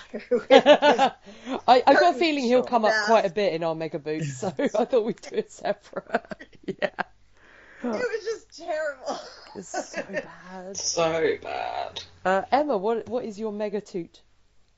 Um, well, of course, obviously, I have to toot every single thing he wears is Mike. Um, particularly, I particularly love uh, the uh, white dress shirt, uh, yellow waistcoat, blue pants, fedora outfit that he wears. Is that Um, the one in your profile pic? I was just thinking that. The one in your profile pic, yeah. Yes, exactly that one. Is that the one you Um, cosplayed? it is. Yeah. Nice, nice. Um, so I do like that one a lot, but everything he wears is wonderful. Um, but I feel like I feel like my my main toot has to be the red Daredevil costume. I mean, Oh, you know, yeah. Yeah, I mean, a stunningly designed superhero outfit that has lasted over 50 years. Mhm. Um, you know, Much it's better than the yellow one. I mean, I love the yellow one also, I have to say. But uh, yeah, I mean, I, I think it's got to be got to be the red suit for me. It's really not had that much variation, so yeah, you're right. I didn't even think of the red suit, but Yeah. Well, that's a good they one. tried a couple times, but then they kept going back to it. Yeah, Right, they- yeah, it's- oh, I um, I can't wait until we get to Daredevil. robot suit Daredevil. Yeah. Just for Vix's reaction. Oh lord. Motorcycle Daredevil. Then then there's the red uh, suit. The, oh, we, we don't talk about the red I suit. We love don't the talk red about suit. the red no, suit. no, no, I love the red suit. Mm. with the hat. After that issue to talk about the red suit. Oh, I'm I'm meaning the um the uh the the recent one, the uh the The cropped three hair. piece. Yes, Yeah. that's what I'm talking Yeah. about. No, That's what we're talking about. No, As it- opposed to the the uh, the costume, we're we're talking about the suit. yes, Yes, the actual suit suit. it it hurts. Yes. It hurts me. Love I love it. so now it's time for our mega boots. Um, and I think I've I okay. So I'm I'm going to be predictable and go for the Masked Marauder. um, but I'm also going to call out any time Matt wears the reverse carrot. I cannot deal with it. It upsets me dearly. I just am like Matt. You've got orange hair. Don't wear all green like you did last issue. You look Last like a reverse carrot. It's very upsetting. Don't do it, Matt. I'm glad you Um, explained that because I was like, reverse carrot. yes. Um, also, I want to give out a, a little minor mega, um, uh, mega. No, d- actually, don't worry. Ignore me. Uh, so, mega boot. Vix, what are you going to go for? Masked Marauder. I hate him. I hate everything about him. He's like a baggy skinned squid. I just I hate him so much. Get in the sea. uh, Daniel. Daniel. I mean, I was gonna go Masked Marauder, um, but just to, to switch it up, and I can't believe you guys don't like the you know the tissue over the face. I mean, come on. but to switch it up, um, I'll go with Matt working out in his dress shoes and Oh. under- Oh yeah. you know like Ugh. sunglasses.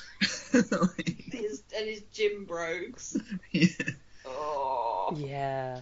Oh, I'll bring up another one then as well, which is um, uh, Matt wearing Leapfrog's um, baggy, Ugh. baggy, sweaty, gross frog outfit. Where he squeezed himself into like a used wetsuit. Yeah. Ugh. Ugh. Um, Rebecca, what about you? I don't really know, so I will say Masked Marauder as well. I, I, I have not read them all. You don't Yeah. have and to read and the he's Masked Marauder.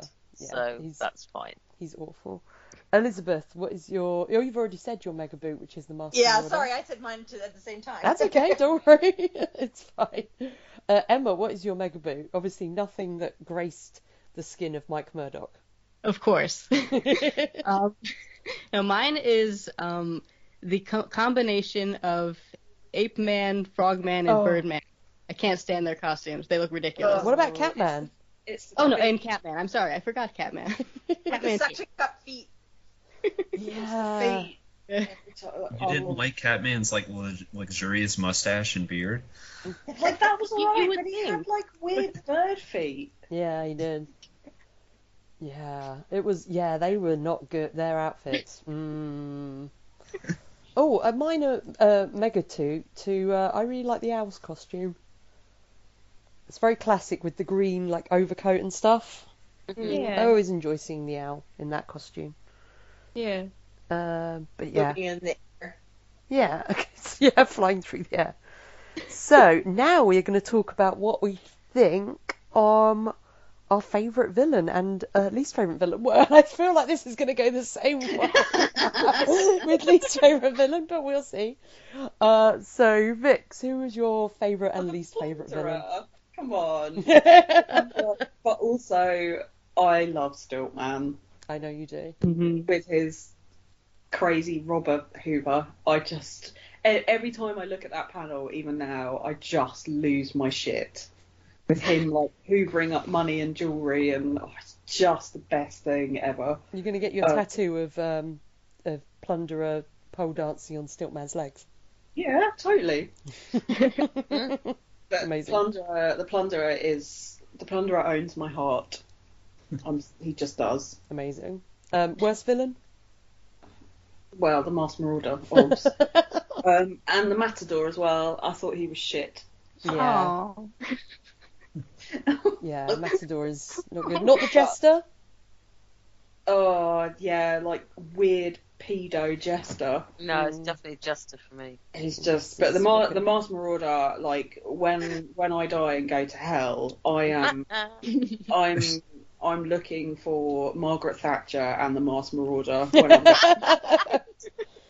what if the Masked Like- Marauder takes off the mask and it is Margaret Thatcher?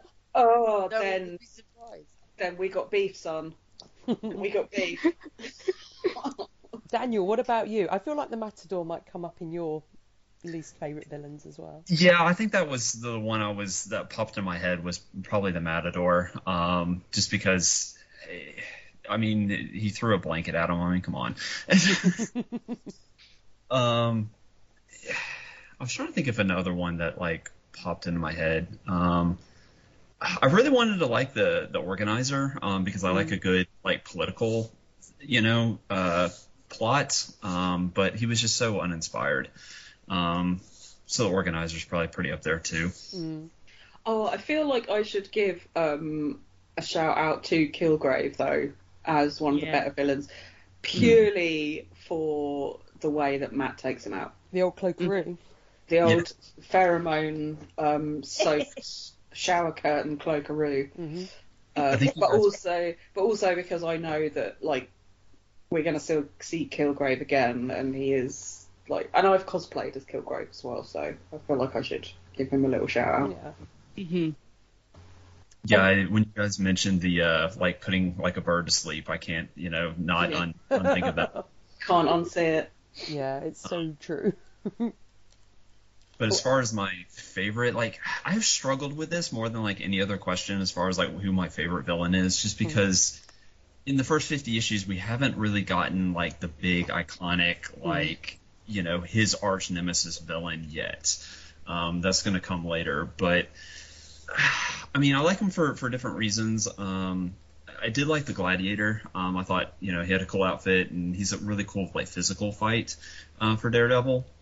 Uh, but I think I'm going to go with Stiltman, uh, just because he's kind of a best. Like he has a little bit of like the mastermind um, side to him, where there was kind of a bait and switch on who his identity was to start with, and he hooked up with the Masked Marauder and had kind of like the planning side. Um, but he's just such a cool, dynamic fight. Every time he fights Daredevil, you know, we get just such amazing uh, panels. Uh, I think Gene Colan loves to draw him.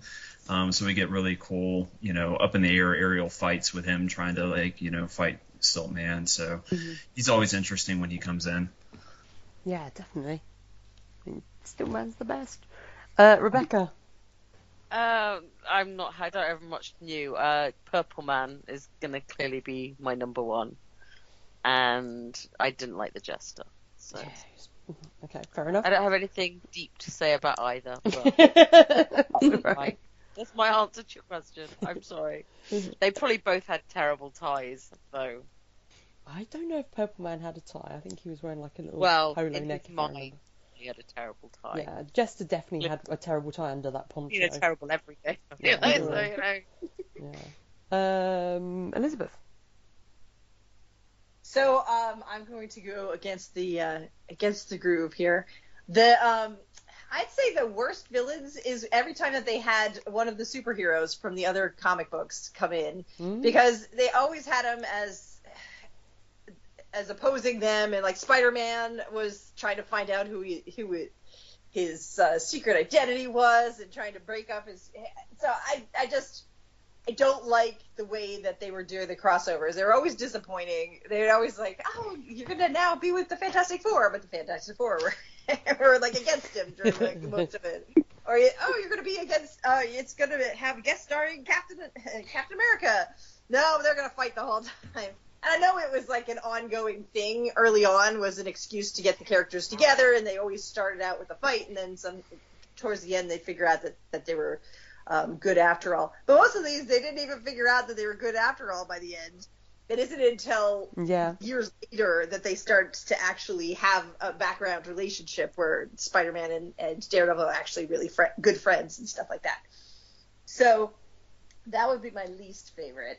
And then uh, I'm gonna go against the grain again on here because the um, I I like the Jester, but mostly because he was the villain in my very Yeah. first Daredevil That's issue fair. ever. Yeah, and I realize that's like several um, several issues later, but I still um, he's he's got a little place in my heart because he was the reason why I um, started reading Daredevil. Okay. Uh, Emma, what about you? Obviously, your biggest villain was uh, Mike Murdock's fashion, right? yes, obviously. Um, but yeah, uh, I mean, I, I love Silver Age Daredevil villains. Um, they're great. Um, but yeah, I think, I mean, Stilt Man has been mentioned, Purple Man's been mentioned, Gladiator's been mentioned. Um, but yeah, so I'm also going with the Jester. I love the Jester. Um, and I mean, the Jester has a lot of really cool later issues as well. But even in in his introductory issue, he's this wonderful melding of completely ridiculous Silver Age back, you know, motivation and backstory and costume, um, and I'm genuinely being threatening. Um, you know, he frames Matt for murder, and he almost successfully.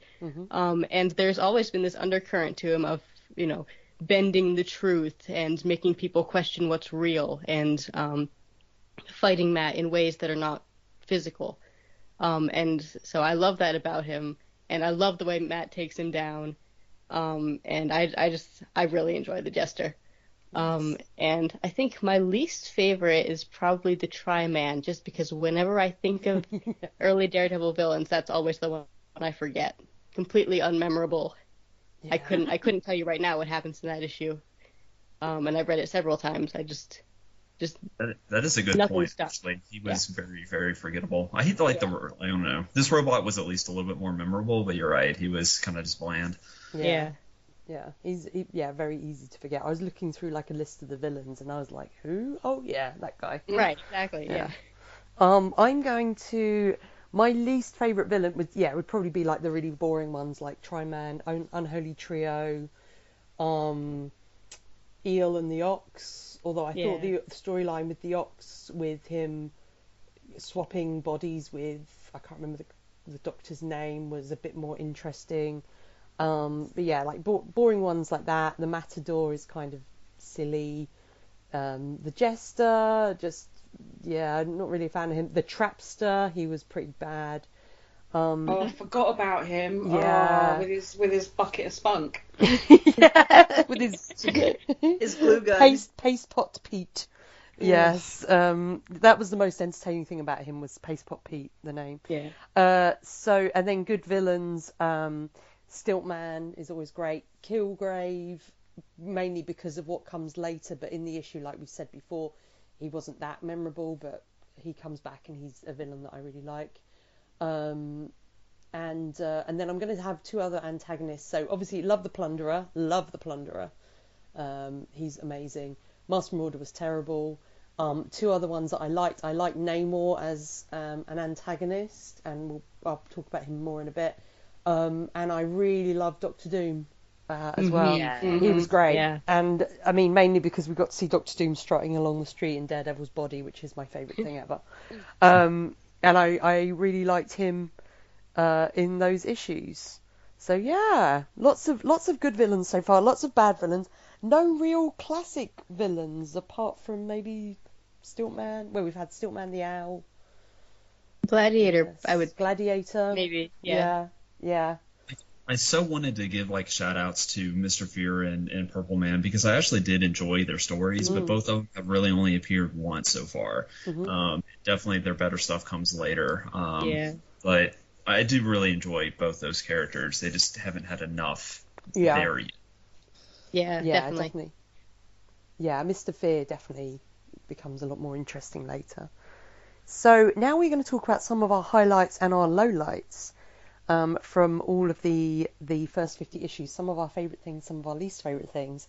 And I mentioned Namor a minute ago, and one of my favourite things that I think about a lot is actually the issue with with Namor because I love the fact that when it the fight ends, it's I feel like it says something about who Matt is that he just doesn't give up, and it's a very early issue. Mm-hmm. He doesn't give up the fight. He just keeps on fighting when there's no way that he's really going to win. And Namor actually really admires that and kind of stops the fight. And I really, really like that issue. That was like a little highlight for me. Um, the whole Plunderer saga, amazing. Um, there's some of my highlights. Um, but yeah, you guys feel free to add, and I'm sure I'll think of some more. So, Vix, what about you? Um, I I really enjoyed seeing Kilgrave, but that was because I already knew what he is, if that Mhm. makes sense. Mm? Um, so like that was, and it had like the best foiling of a villain ever in the history of comics, like a pheromone covered shower curtain for God's sake. I mean, it does not get better than that. it just doesn't. Um, the and it, like literally anything with Plunderer because he is just so a hundred thousand percent sold. Like he is, he is all in on being a supervillain. Like he just doesn't hold back. He's just loving everything about it, and he's like, "Oh, we're going for a pirate theme, are we? Okay, well let's go balls to the wall pirate theme then." you know, oh, I've like my my lair is in the in this big castle. Okay, I'm going to dress like Dracula. Um, and like I have, I've seen his costume from like more recent times, and he just gets more fabulous. and I just, I love. There's like, there hasn't really been another villain that just got so completely like into the whole theme of it, and I love that. Like, I just really, really love that about about him. nice. Um, I'm growing a little bit tired of the whole like Matt Karen thing already. hmm It's like, oh, guys, just either talk to each other or get together. I don't care which one. That would definitely be in my low lights is um, the relationship at the moment between Matt and Foggy. Um, Yeah. Because they're then, as we keep saying, they're not friends. They're not even frenemies. They just. Mhm. have no relationship, and I'm looking forward to that relationship being developed. like I am as well because it's like you know they. Uh, I just, although I kind of don't want Foggy to be friends with him anymore because Matt has basically been nothing but horrible to him right from the very beginning. so. Um, and Foggy's been kind of a jerk too. Yeah. I mean, Oh, absolutely. Um, but I, I think a lot of that is in retaliation to the fact that the guy that he calls his best friend is just horrible to him hmm all the time, and just you know, it's like, well, I'm gonna, you know, I'm basically, I, you know, I am this whole entire law firm because where the hell have you been? Uh, Like, Daniel, you what about you? Um, I, I do think that one of the highlights is the Namor fight, just because it shows, you know, all the great aspects of Daredevil. The you know the the punching up, the never say die, you know, the never Mhm. quit. Um, I thought that was really good. Um, and I also really like the uh, the brother take my hand issue. Um, Mhm. Yeah. because yeah. I like the uh, you know it's him helping it's not even really superhero related but just you know helping someone that has a similar disability and saying you know hey if you've got the guts you can do whatever you want to you just have to you know you can get past this um, so I thought that was really well done um, and then as far as like low low lights um, I will say that just like the first you know 20 30 issues of like the the love triangle was just eye rolling a lot of times. Um, just because it was uh, you know just the constant pining and then nothing ever really happens. And um, the fact that Matt and Foggy was a lot more tell than show. Um, so they're supposed to be friends. They you know they keep telling us that but you know they never actually show it. Mm. uh, so I, I like that that's evolving in the last 10 issues or so. Um, and we're starting to get more like 3D characters out of the three of them, um, and particularly their dynamic together. Um, so, but yeah, that the, the the first little bit of that was, you know, I was just constantly okay. Can we can we get past this? You know, it's it never had any forward momentum to it. Yeah. Um, so I'm glad we're finally getting there. Yeah, I would I would also say about one of my lowlights would be because definitely I agree with you, Daniel, about the the love triangle. One of my lowlights is weirdly because it's related to the Plunderer storyline, and I love the Plunderer storyline, but I really just don't find the Ka-Zar stuff that interesting. I've never really been that interested in it. it's a Um, bit. He's a bit too kind of like. when he He-Man. appears, I'm like, Yeah. Yeah, it's a bit kind of like He-Man and Battle Cat, and it's like if I wanted that, I'd just go and watch He-Man. true. Although we have to stand up for the cat, who's a very good member of the Pet Avengers. Yes, he's But you good can carry now. We can carry on. That's the only good bit about Ka-Zar.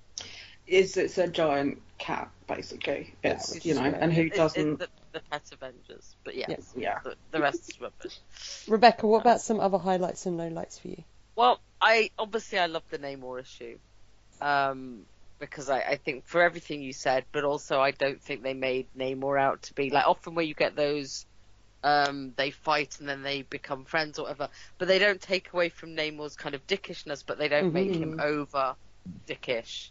Mhm. Like you can get his sort of point of view and his thing. It's a bit like with Doom. It's like they're, they're people you kind of love that kind of arrogance with. hmm But then my other highlight, I, because I haven't read all fifty, so I'm I just dipped in and out, and the ones I've done with you, and then I I, I read a sort of sampling today, and then you know other ones. But I I I had to go read the Captain America. One, Yeah. obviously. Oh, And I just think it's so funny that like, I mean like, because in some ways I could argue it's terrible, but in other ways I just laughed so hard that like Matt's broken up with Karen, so decided to go get in a fight with Cap. like, like Cap's even like, what are you doing? Like Steve- it's just Steve's just like, dude, come on. Yeah, Steve's just like, I'm not gonna hit you, dude. And then he's like, okay, I will. And it's just like, it's just so funny again for both of them. It's just like, it says a lot about both of their characters without, um, it, it's a reason to get them fighting that isn't that traditional. Oh, they're both after the same thing. It's a dumb reason, but I kind of love it. So Mm. that was, I didn't really have a low light. I mean, like we've done some issues that weren't great, but I, I don't know. I mean, I, I will go with what you all say on Oh. that, but at least I picked some highlights, so I tried. I've I've got another one which is a highlight for me, which is um, just Thor. just, I mean, Oh, Touch yeah. on Thor. like I said, really. It's yeah, just that's Thor. it. Just Thor. It's just fabulous, and I Not just- Daredevil pretending to be Thor. Well, I mean that's included. Like Daredevil pretending, Daredevil. Oh, what is it? It's it's it's Matt Murdock pretending to be Mike Murdock, pretending to be Daredevil, pretending to be Thor.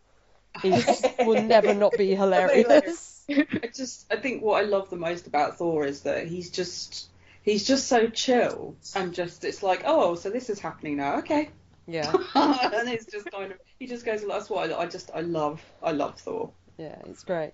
Uh, Elizabeth, what about you? So I, um, despite the fact that uh, the on and off again, romance is very annoying. I did really like the kiss in Yeah. um, a few issues ago because it's like, oh, finally they get to kiss. So um, I did like that. So I'm considering that a highlight. I also like the fact that um, I think Daniel mentioned it before that um, they're kind of firming up the characters and who they are now. Mhm. Because early on, Foggy's character was like he he looked like a football player. He didn't really do much of anything. He didn't really say much.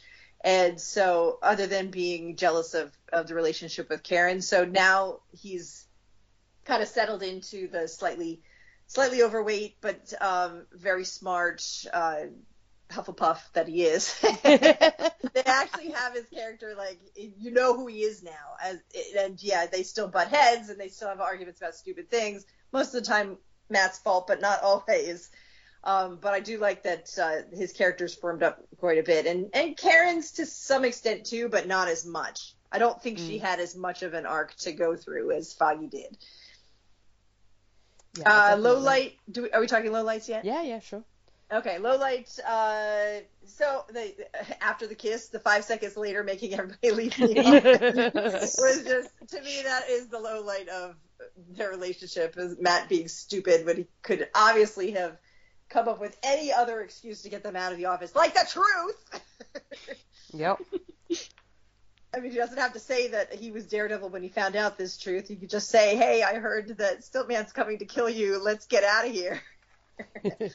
So that would be my low light on there. And like I said, um, I'm disappointed in some of the crossovers because it's always exciting to see uh, the characters interact with other characters that you love. But then when they interact and all they're doing is fighting with each other, it's like, ugh, can you stop it, please? Can you just like talk to each other? You have a You're on the same side.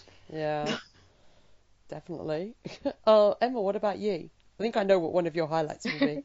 Yes, of course I must talk about uh, Mike Murdock. Um, I that's definitely my favorite part of these first 50 issues. Um, it's it does really really interesting things with um, Matt's identity. Um, it, it kind of it's the first real in-depth exploration of Matt's identity because before that we just have well here's mild-mannered Matt Murdock Mhm. and here is what he does in his off hours. Um, and he doesn't enjoy being Matt, and he enjoys being Daredevil. And then we bring in um, the third identity of Mike, and instantly things get more complicated. Um, and we start to explore, well, who is Matt really? Who does Matt want to be? Um, what does being Daredevil actually mean to him? Why is you know why is he doing this, and where are the the um, kind of separations within his identity? Um, on top of it being a really just a really fun soap opera plot, as opposed to the the less fun soap opera opera plot of the love triangle. Mike actually spices up the love triangle a bit, which I also appreciate. Um, and another highlight is definitely the, the first issue. I love the first issue. I think it's a really some of the issues that follow are not so great, but the first issue is a really solid intro issue. Covers Matt's backstory really nicely. I love Matt's. I mean, I love Matt's backstory. It's a really good backstory. Um, I love the cover, the, the desperation of the cover of the first issue. yeah. Um, and yeah, I another one that we've kind of touched upon but haven't fully talked about. As I, I love the Doctor Doom arc. Yeah. Um, and I love I love how Matt beats Doom because I mean this is Doom, and this versus Matt. I mean this should not be any kind of contest. Um, but Matt manages to beat him, not using not using physical force, but through intelligence. Um, and I, I love that. It's a really standout arc to me. Um, and also Doctor Doom in anything makes is, is Everything au- better. automatically good. Yeah. Absolutely. Um, Raise the odds. yeah. But it's oh, also absolutely. like uh, within like your first 50 issues, you're getting to go up against some of the the big names, and like Right. you know to to have a two-parter against Doom is like it's a gift, yeah, that's a- like yeah, to, to show deal. what your character is is is capable of. Absolutely. Yeah. Yeah. So I love that. Um, yeah, and I also I love the the Willie Lincoln issue. Um, I think he's a fascinating character. I, I love um, I love seeing Matt interact with with other blind characters, and we get more of that later. Um, but this is kind of a, a standout issue for for introducing more of that aspect of his character. Um, And Matt having a friend. Yeah, That's always- yeah, that's nice. it's Um, always nice. Uh, yeah, and I feel like low points. It's hard to point out low points because the low points tend to be the issues I don't remember. Mhm. so yeah, the, you know the uh, Cobra and Mr. Hyde issue, Oh and yeah. the, like I mentioned, the Tri-Man issue, and the the various times he's in Europe tend to kind of blend together in my mind. Um, so yeah, some of this just the issues that are kind of boring, um, because there are so many cool issues within these first first 50 that when when an issue is not fun, it it just kind of drops right out of my head. Um, and yeah, the the um, stretching out of the the drama between Matt and Karen. Um, yeah. I, I enjoy it for I mean I, I, I I really enjoy Matt and Karen's relationship later and I enjoy their early relationship in the context of Matt's romantic relationship that comes right after it and the contrast which I think is really interesting both from maybe a, a um, time period in which the comic was being written kind of way and also in a character development kind of way because I mean for people who've, who who know you know Matt's relationship after this it happens really really quickly. I mean they they meet, they fall in love, they move in together. I mean it's it's and I think that's really interesting um to see that contrast and Matt kind of leap into this other relationship. I mean, it's so slow with Karen. Vix is. Uh, I can hear your hands rubbing together now, like ooh, we're trying to work out who it is. Is it Uh, Deadpool? It's Deadpool, yeah, yeah. Yes, yeah. Deadpool. Deadpool. and Spider-Man. Team Red moved in Team together. Red. Yeah. I thought of another low point for myself as well, which is Foggy dressing as Daredevil. Oh, bless him. Yeah, I was just like, oh, Foggy, what are you doing? Also, I'll never forgive Matt for booking a cruise. I mean, it's a high point and a low point because I will never stop laughing at that, but also, like, Matt, what are you doing? What are you doing, fella? Yeah. Um, and I agree with um, Emma as well that we're starting to get like an exploration of. I think like the Mike Murdock stuff does explore Matt's identity, but I like that we're starting to get into in the last sort of five issues um, exploration more of Matt's loneliness and his his struggles with Mhm. mental health, and I, I really enjoy that as well. Yeah. Anyone think of any others? Well, along the same lines of, of what you were saying about the um, uh, Mike Murdock it, um, showing more about his character is that it does show what constraints that he feels that he's under by being Matt Murdock because everyone sees him as blind, so therefore they don't. He he can't do a lot of the stuff that he could get away with being the supposedly sighted Mike. So it, it, you're right. That is a very interesting character development. hmm Yeah, I always like the, you know, he can never show all of himself. You know, kind of, Mm. you know, regardless of what, you know, uh, identity he's in. You know, he's always pretending to be more or less sighted than he actually is, and no one can really know the truth. And um, Yeah. because it is so complicated, and so it, it, it leads to a bunch of like kind of zany uh, situations where he finds himself in because he's just constantly having to like you know juggle so many different sides of himself and none of it's really like the whole of him Yeah, and I love I love that that's something that's introduced that's that's in Matt's uh, kind of his his coping mechanisms even long before he's a superhero. Um, you know, when he's a little kid, he's Yeah. training and fighting behind his dad's back. You know, he's Yeah. already hiding. Um, and so I, I, I love that that is part of his backstory that then carries into him becoming a superhero. Um, and yeah, with Mike, I mean, obviously he's still hiding the fact that he's blind, so he still doesn't feel like he can fully be out there. But he gets to experiment with putting more of himself out there, of saying, okay, what if I had a public identity? What if I could just tell people about what I was doing as Daredevil in my civilian life? That would be cool. Um, so he gets to to kind of explore his, I guess, kind of his his comfort level in terms of how much of himself he's ready to show the people around him. Um, I, yeah, I love that.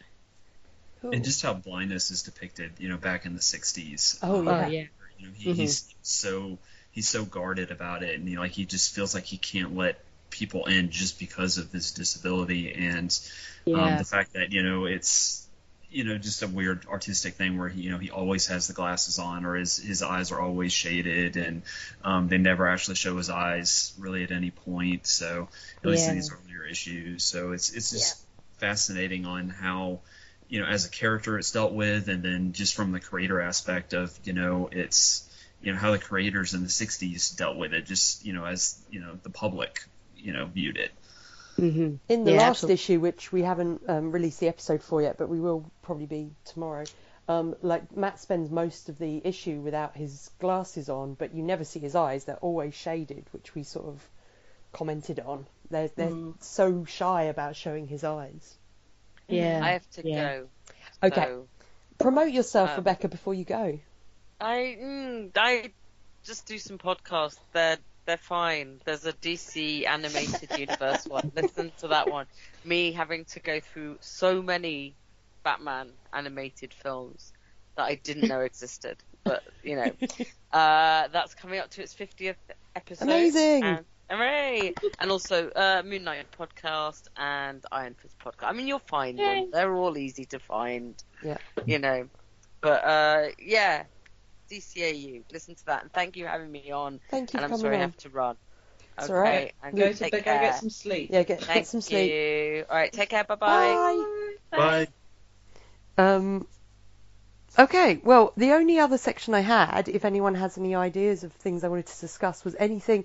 I guess mainly this is for um, myself, Emma, uh, Elizabeth, and Daniel. It's stuff that we were surprised about during our reread, which could be good or bad when rereading these first 50 issues. And for you, Vix, it's stuff that you were surprised was in these first 50 issues, having not read them before. Hmm. Well, I can't say. I guess I was surprised that Kilgrave showed up so early. Mm. I thought he would be like a later, like a much later. I was just later. thinking too.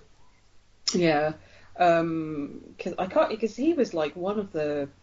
I can't remember what issue It that was, was. four, I think. Yeah, like Yeah, 'cause really, it was- really early on.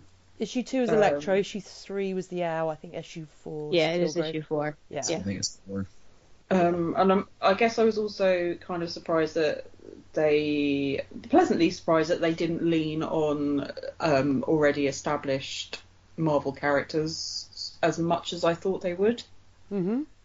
Um, they like really let Daredevil kind of, you know, be his own little bubble sort of thing. So it's not like, well, we're gonna, you know, bring in this character in like the first issue so that you can, you know, um, have someone else familiar there, sort of thing, which I thought was pretty cool.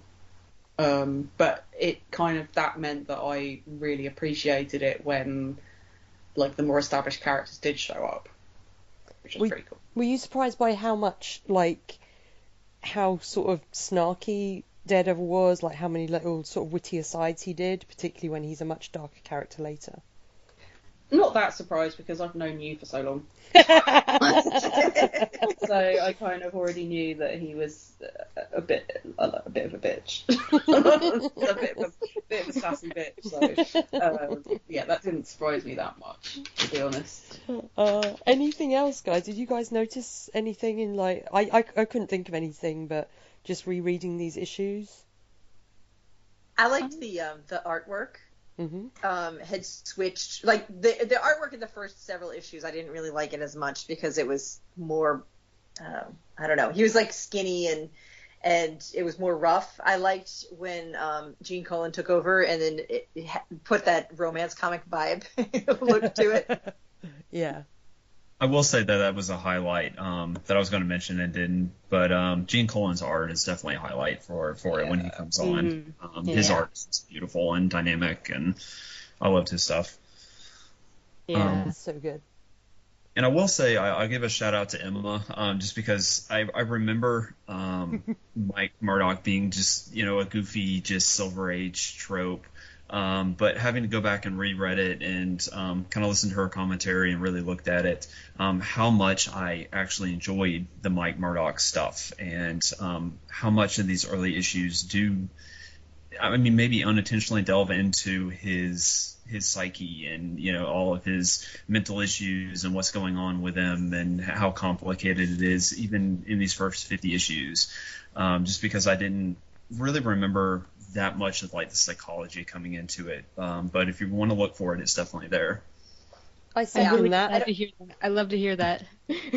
I second that Yeah, because I I read like Emma's blog posts and stuff on Mike Murdock, and I was like, I've, I'm, I've grown to have an appreciation for the guy. You're right. Yeah. Your work, your work here has done it, man. yes, excellent. Um, and I also Yeah. have to recommend because um, the way I, I first got fascinated by Mike actually was. Um, do you guys know the book uh, The Devil's in the Details? It's Mhm. a collection of essays. Um, so there's an essay in there by Timothy Callahan called Being Mike Murdock. Um, and when I reading that was the first time I really got fascinated by Mike. So if you haven't read that essay, I I, I definitely recommend checking it out. I mean the whole the whole collection is really great. Yeah, it's a good I- book I as well, yeah. In particular. I'm actually Yeah. looking at it and it's on my on my shelf in front of me. So Yeah. Yeah, yeah. I don't, this, I don't 100. built.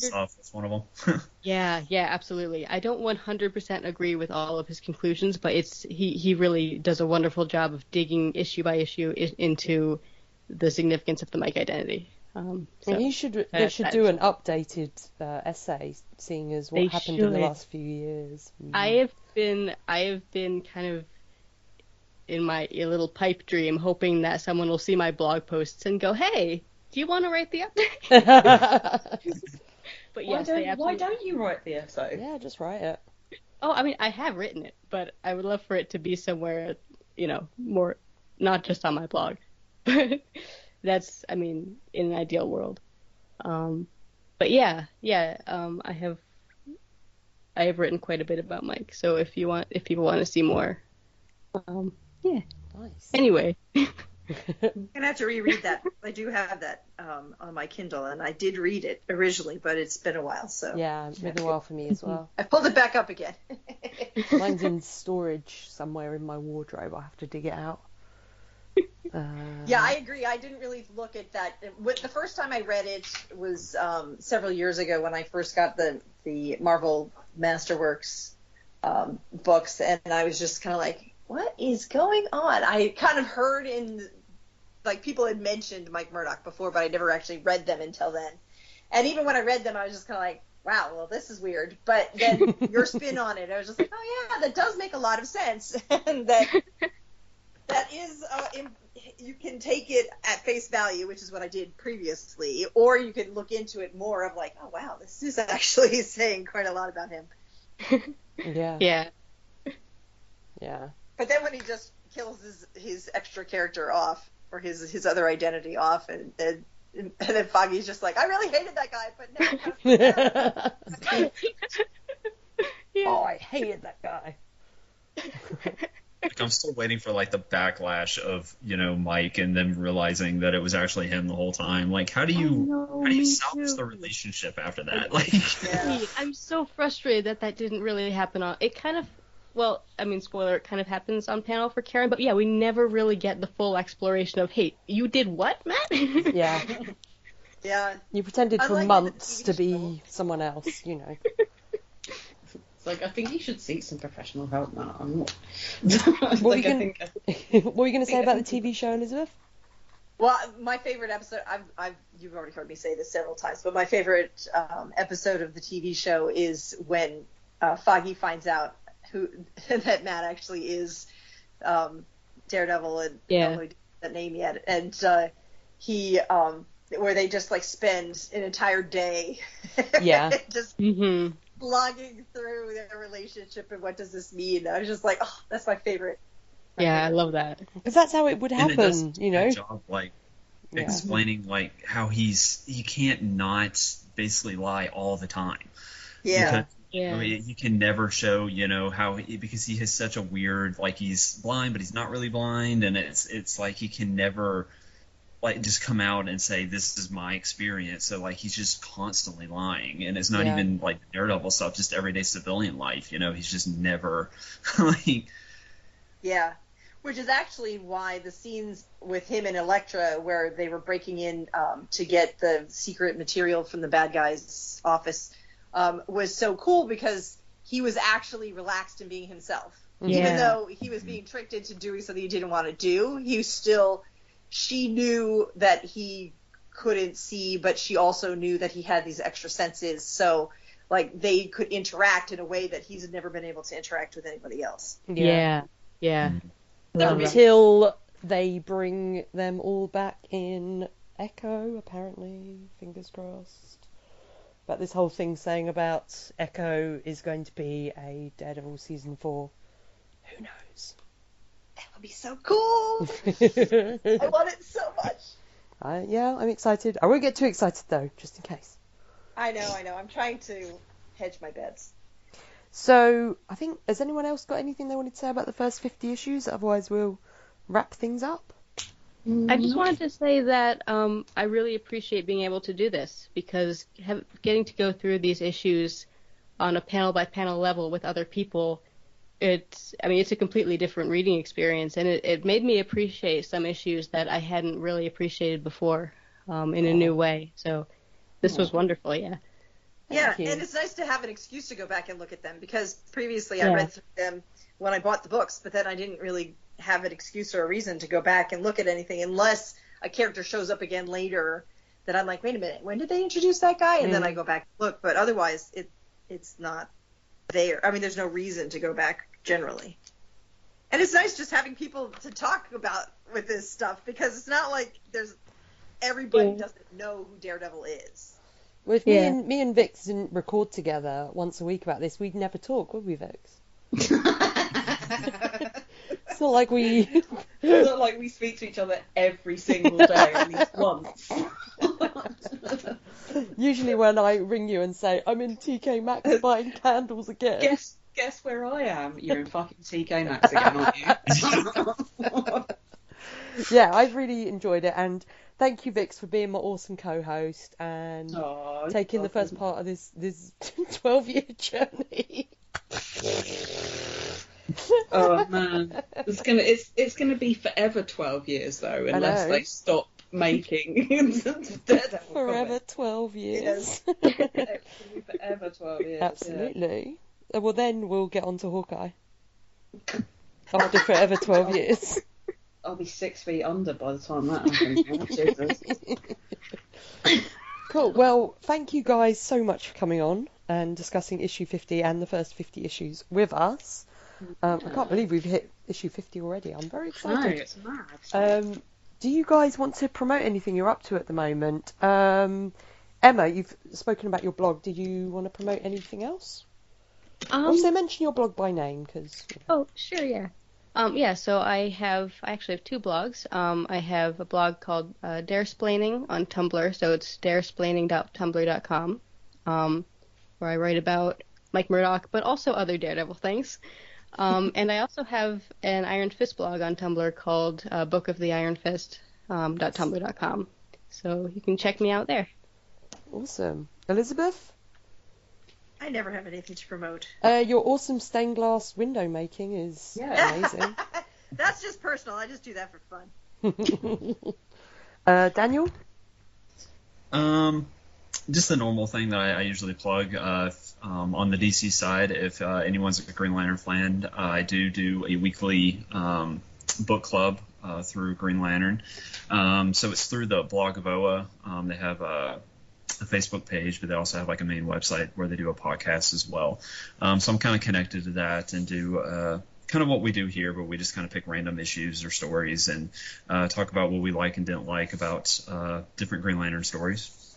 Um, also, just want to plug uh, Rick Verbanis, um, his uh, Captain America page. Um, he came on earlier uh, during the Captain America issue, um, so he does a podcast as well, and he's got uh, a Facebook page, and it's Captain America Comic Book Fans. Um, it's a really good place. Um, so if you're looking to um, dive into Captain America a little bit more, uh, definitely a good group. Uh, very positive and upbeat. Um, and I did have a final question um, that I thought of uh, for the group, um, so we can kind of finish the plugs and Sure. uh, if anybody wants to answer it. Uh, but earlier on in in uh, the podcast, you guys did um, a cane watch, um, and Oh, yeah. did uh, the different all the different gadgets um, when he was kind of gadget heavy in the first little bit. Uh, so I was wondering what everyone's favorite cane gadget was. Ooh. Mine is the chemically treated sheet that shot out of his cane and enveloped Purple Man. Definitely. Abs- you know, and I also like the fact that he had a little um, a little tape recorder in the cane. what about you guys? Didn't he like put? Didn't he have like a little bottle or something that he put a, a radioactive isotope in there at one point? I feel like there was something glowing that he stuck in there at one point. He had a he had of- like a. It was like a little, some some sort of like nuclear. He had something in there, didn't he? He had a bottle of acid at one point because he dissolved his clothes with it. Oh Oh, yeah. Yeah. I really like, and I don't, I don't think this is in Daredevil. I think this is when he appeared in Fantastic Four. But he has, I'm pretty sure it's a flare gun in there at one point. It's great. It's like he lives in there secretly. It's like Mary. It's like Mary Poppins carpet bag in there. Yeah. yeah, there was one where he like he transformed it into like a whole like gun and like shot it Yeah. around and stuff. hmm Yeah, Um, yeah, that. Yeah, it was. I think it was a Fantastic Four issue, and then um, there was one in the earlier issues where he had like it basically turned into like a mortar gun or something, where he was like, you know, shooting down like castle walls with like mortars. I'm like, what?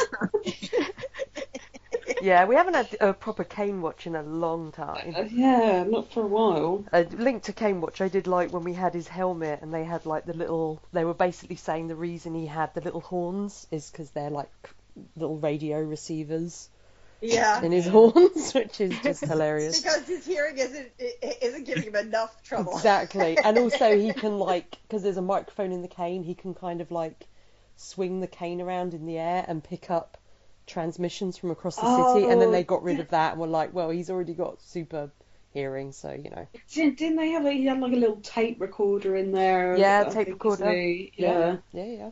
He had pills in there. Pills, At yeah. Yeah. yeah. And a lockpick. Yeah. And I think he had like anti something. It was like anti magnetic or. Oh no, he had something where he was able to cut through leather at one point, if I remember right. Oh yeah, yeah. Yeah, I can't remember what it was. Yeah, so I I miss Cane Watch. Mm. I don't think we'll reach the heady heights of early Cane Watch, but there probably will be more Cane Watch ahead. I hope so. And the more... funniest part oh, about it is that unlike Spider-Man, where they've they established early on that uh, Peter Parker was a scientific genius, and so he liked Mhm. you know again coming up with little gadgets. So that explained why he could build the web shooters himself as a teenager. Mhm. But Matt Murdock has never been established as being that scientific or creative. He's smart.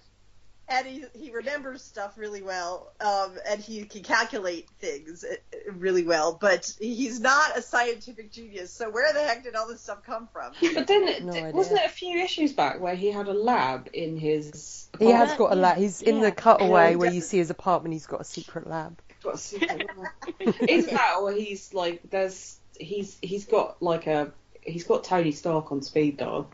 Yeah. Basically. Yeah. But have they met yet at this point? Nope. Not yet. No, I'm just making it Uh, up. He's met Thor, Off- Spider-Man, off panel. Fantastic Four. Well, to be fair, he does That's know the. Fantastic Four, so Yeah, he's got Reed on speed dial. Captain America. Mhm.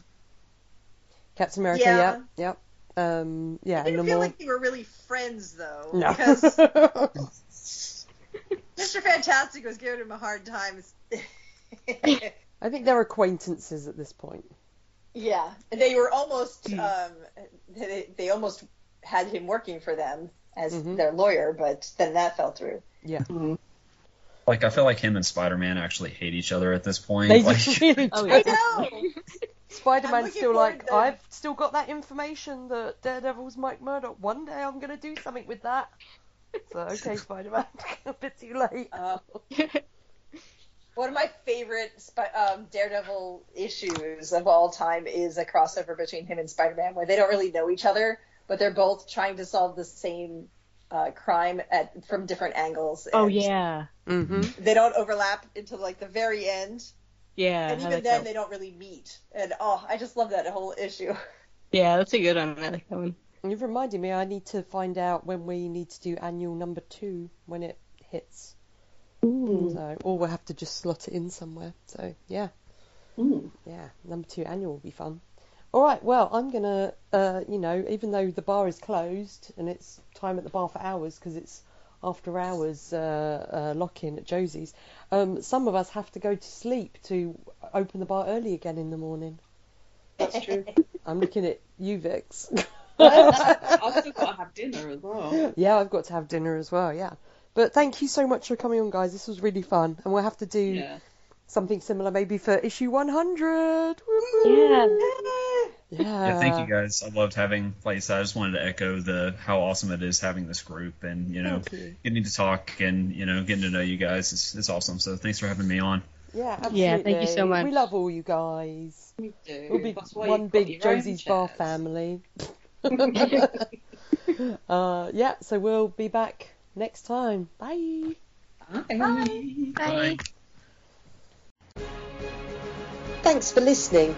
If you want to send us feedback, you can contact us via Josie's Bar at reactionary-sass.com, on facebook.com at Josie's Bar Podcast, at Instagram or Twitter at Josie's Bar, or on Tumblr at josiesbarpodcast.tumblr.com. You can also call the SAS line 321 710 4947. Our other podcasts and individual social media accounts can be found at reactionary-sas.com.